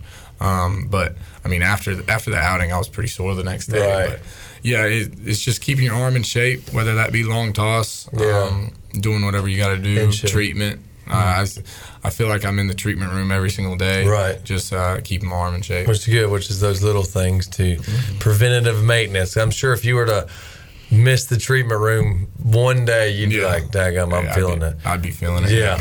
And then with like, you know, the pitching, you know, it's not just your arm that's doing everything. I mean, I guess it's what's all involved as far as like, I mean, is it hips, core? I mean, it's it's every it's everything Yeah, on your body. everything. You definitely have to have to have a tight core when you when you're pitching. Um, loose hips. Uh, Yeah. work on hip mobility as much as possible. My hips are terrible. Right. But, uh, but yeah, yeah, you got to keep those uh, loose throughout the week. Right. So I guess they're kind of looking like quarterback warm ups.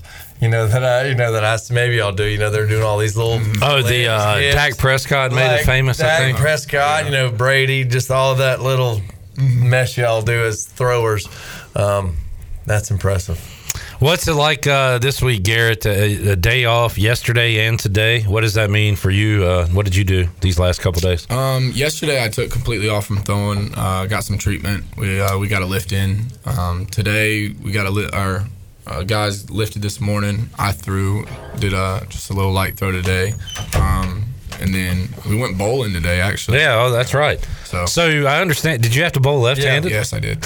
You really did have Yeah, to. I Wow. did. I did, and it, it actually was not like it, it was fun, but it, it my arm's kind of sore now. I'm Now your left arm's not- sore? Not, not used to using the left arm. Well, that's good you didn't go right. Yeah. Yeah. My goodness.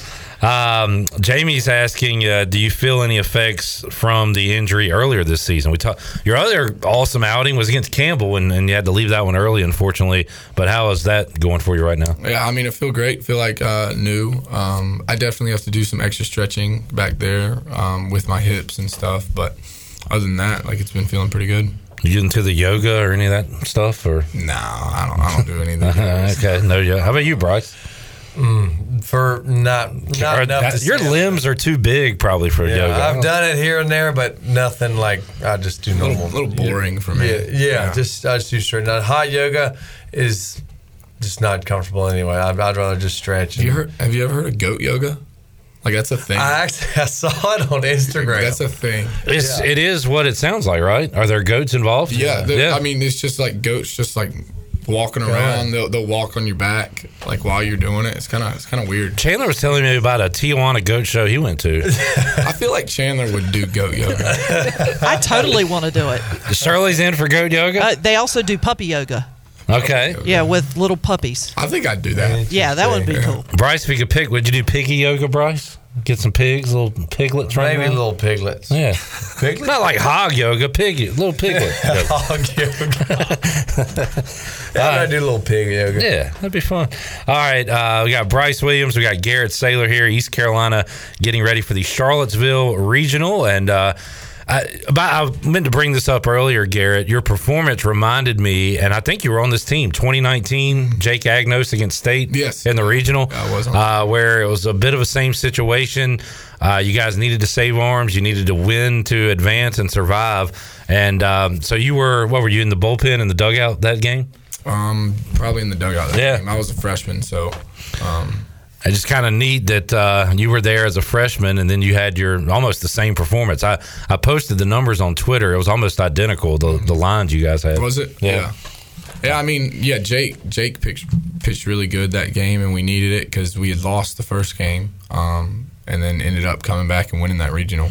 So you are used to playing regionals at Clark LeClair. What's going to be like uh, heading away from home for one? I don't know. It's it's, it's going to be different. I'm excited. Um, but yeah, I, I think anywhere we go, uh, we're going to have a lot of fans. Yep. So it's uh, and they're going to make it to be like a home atmosphere. You're going to definitely hear the purple gold chants. There we go. uh, in Charlottesville. Um, it seems like every literally everywhere we go, there's purple gold Yeah. chants somewhere, um, and that's awesome. Somebody asked about, uh, of course, the Vandy Whistler was a thing. How about the Tampa Whistler? I don't. I didn't hear it. Okay. Like I, I, I mean, I wasn't playing that game either, and I just, I didn't hear it, but I, I heard it was a big fuss on social media. All right, Johnny is our stats guy. This is good. He's got uh, Johnny Robertson always has some good stats for us. The stats to consider. And hope maybe Cliff, you can bring this back to Cliff Garrett. Uh, in the past three seasons, Garrett is unhittable on Saturdays.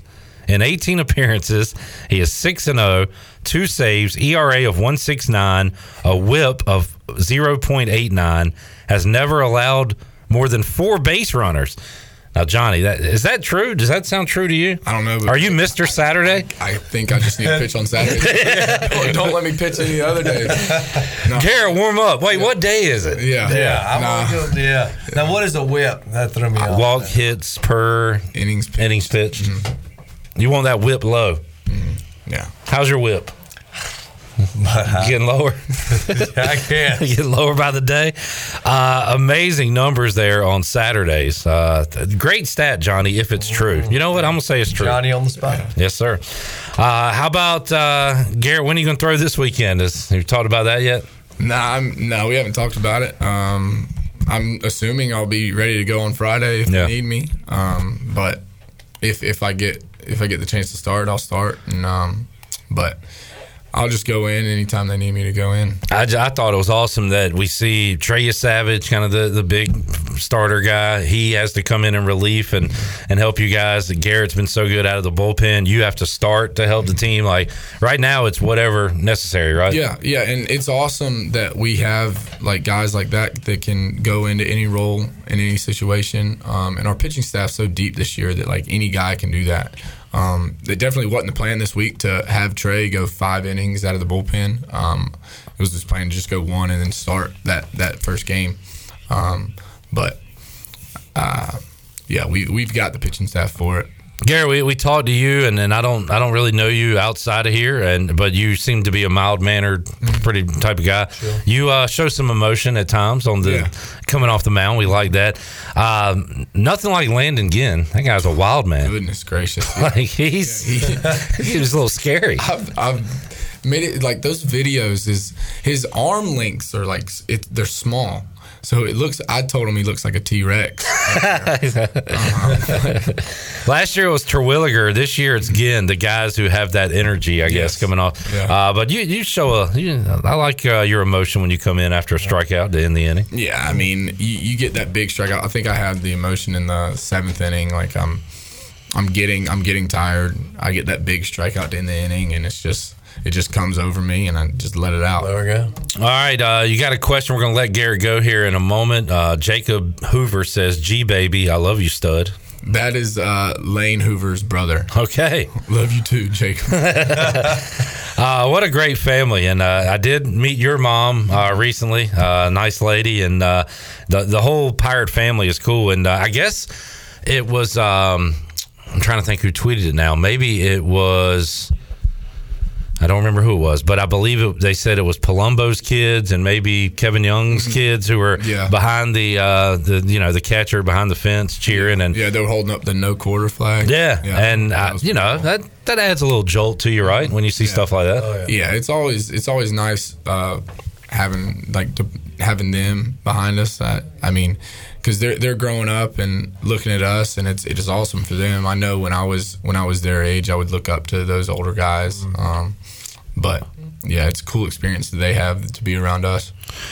Uh, Jamie is obsessed with this. He, he really wants Landon. He's worried about Landon Ginn speeding up. He said, "Can Garrett speed Ginn up?" We had that uh, what pitch clock violation. Yeah, yeah, we had the pitch clock violation. He he, I think this past week he had three of them in the same week. Um, but he he's got like this whole routine that takes him longer than it's supposed to. But that that one that um, made it bases loaded, like we're, we're everybody's watching the clock and. He's just up there, like holding the baseball, about to th- like the whole dugout is yelling, "Throw the ball!" Throw the ball. um, and he he gets the pitch clock violation. It didn't hurt us, but yeah, but yeah, It's something you gotta. I mean, it's part of the game now, right? So, and then Godwin was really upset about the Wyatt Lunsford Shinkman one. Was that a? Did you see what happened on that? Was um, that just the a? clock was never on? Okay. So the umpires just like I guess they weren't paying attention that whole at bat. Um, and and Wyatt Wyatt does good uh, with working quick. He like he works fast, gets the ball and goes. So like he he never has pitch clock violations. Um, and the umpire I guess saw the clock was run down and um, called called it, but the clock had never started. Yeah. It never came on because there was there was like three parts at the field that had the clock, um, and it just never came on. Garrett Saylor joining us. Uh, we'll let you run, Garrett. Are you into? Uh, are you an outdoorsman, hunting, fishing, any of that? No, no. Bryce, you're going to have to teach these. Well, teach myself first, and then these guys as well. How to Sure. get out there, more the merrier. do some things, catch some fish. Now, what do we got, Chandler? So we, we just had Johnny Robinson come in. That's the official Saturday stat. 22 and 23 on that was who just came in. Yeah. He's got it written down. All right, Johnny Robinson just came in. show this to Cliff and AK and say these are my Saturday numbers. Garrett Saylor. This is from when? Um, Like dating back. the 21 and then their 22 season. And Okay, I see it 23 now. seasons on. Wow, Mr. Saturday, Garrett Saylor. Give him I the guess ball on so. Saturday. Yeah, that's right. This is pretty cool. Saturdays are for the sailors. Yeah, Man, that's pretty cool. Uh, I don't know what you do with that. Maybe frame it, I, yeah, autograph no, it. I'll, I'll definitely look at it. I'll keep it. Yeah. Keep it under your pillow. I don't know. Uh, Garrett, uh, awesome job, man. I'm so glad you you got to, and it wasn't your last performance. We're going to see more, but to have your final conference tournament game go that way, that, Yeah. that's pretty awesome. Mhm. Yeah, So- I mean, yeah, it was a cool experience. Uh, I hate that uh, we couldn't win it, but um, we gave it a good shot, uh, and we're looking forward to for this weekend. Awesome stuff. Uh, good luck, man, and uh, we'll talk to you again down the road. Appreciate it. All right, Garrett Saylor, we need to, we got to go Pirate Radio Outdoors with Bryce. We need to make somebody a winner too, Shirley. And I know we're off a break or two. It's been a long Booty, show booty, booty, booty, booty everywhere. Booty, booty, booty, booty, booty everywhere. I'm about ready to go home and go to bed. I bet you are. I just I, before I came here, I took a nap. I need to take a sailor nap. All right, 317 1250. Uh, Shirley, what are we giving away? How about a pair of tickets to a Down East Wood Ducks baseball game? All right, go see some Woodies baseball on us. What number, caller? 12. Caller 12, 317 1250. We'll wrap it up with Bryce Williams after this.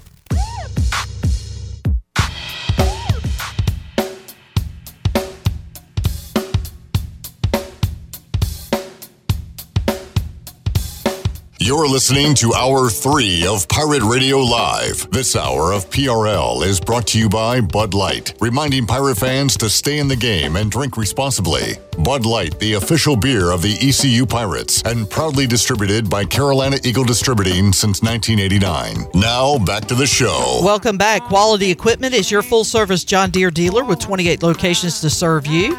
And they're open in Winterville next to Sam's Club, or you can go online at qualityequip.com to find the location near you. And congratulations to Kenny Jenkins of Winterville. Got a pair of tickets to a Down East Wood Ducks baseball game. Get your same, uh, single game tickets and check out all the fun promotions planned this season right now at woodducksbaseball.com. Now let's head back in to PRL. Here's Clip. Thank you to Garrett Saylor, Carter Spivey, and Josh Grosz for joining us on the Delcor Players Lounge. Starting to get a little hot out there, a little more heat, so get your AC running right with the service professionals at Delcor 321 8868, or you can go online, delcorinc.com. That's delcorinc.com. The service professionals will take care of you.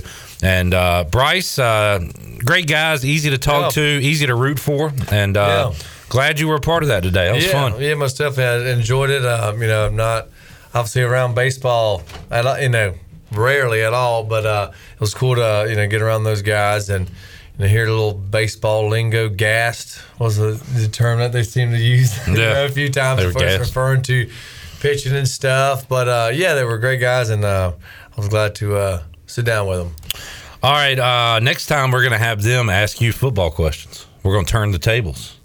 There we go. But right now, we're going to find out what you've been up to on the water as uh, we go Pirate Radio Outdoors to wrap up today's edition of Pirate Radio Live. So, Bryce, got any fishing updates for us? Well, we um, have been dealing with a lot of water stuff. You know, we're spent pretty much all last week getting the boats ready for Memorial, an expected sunny boating Memorial Day weekend.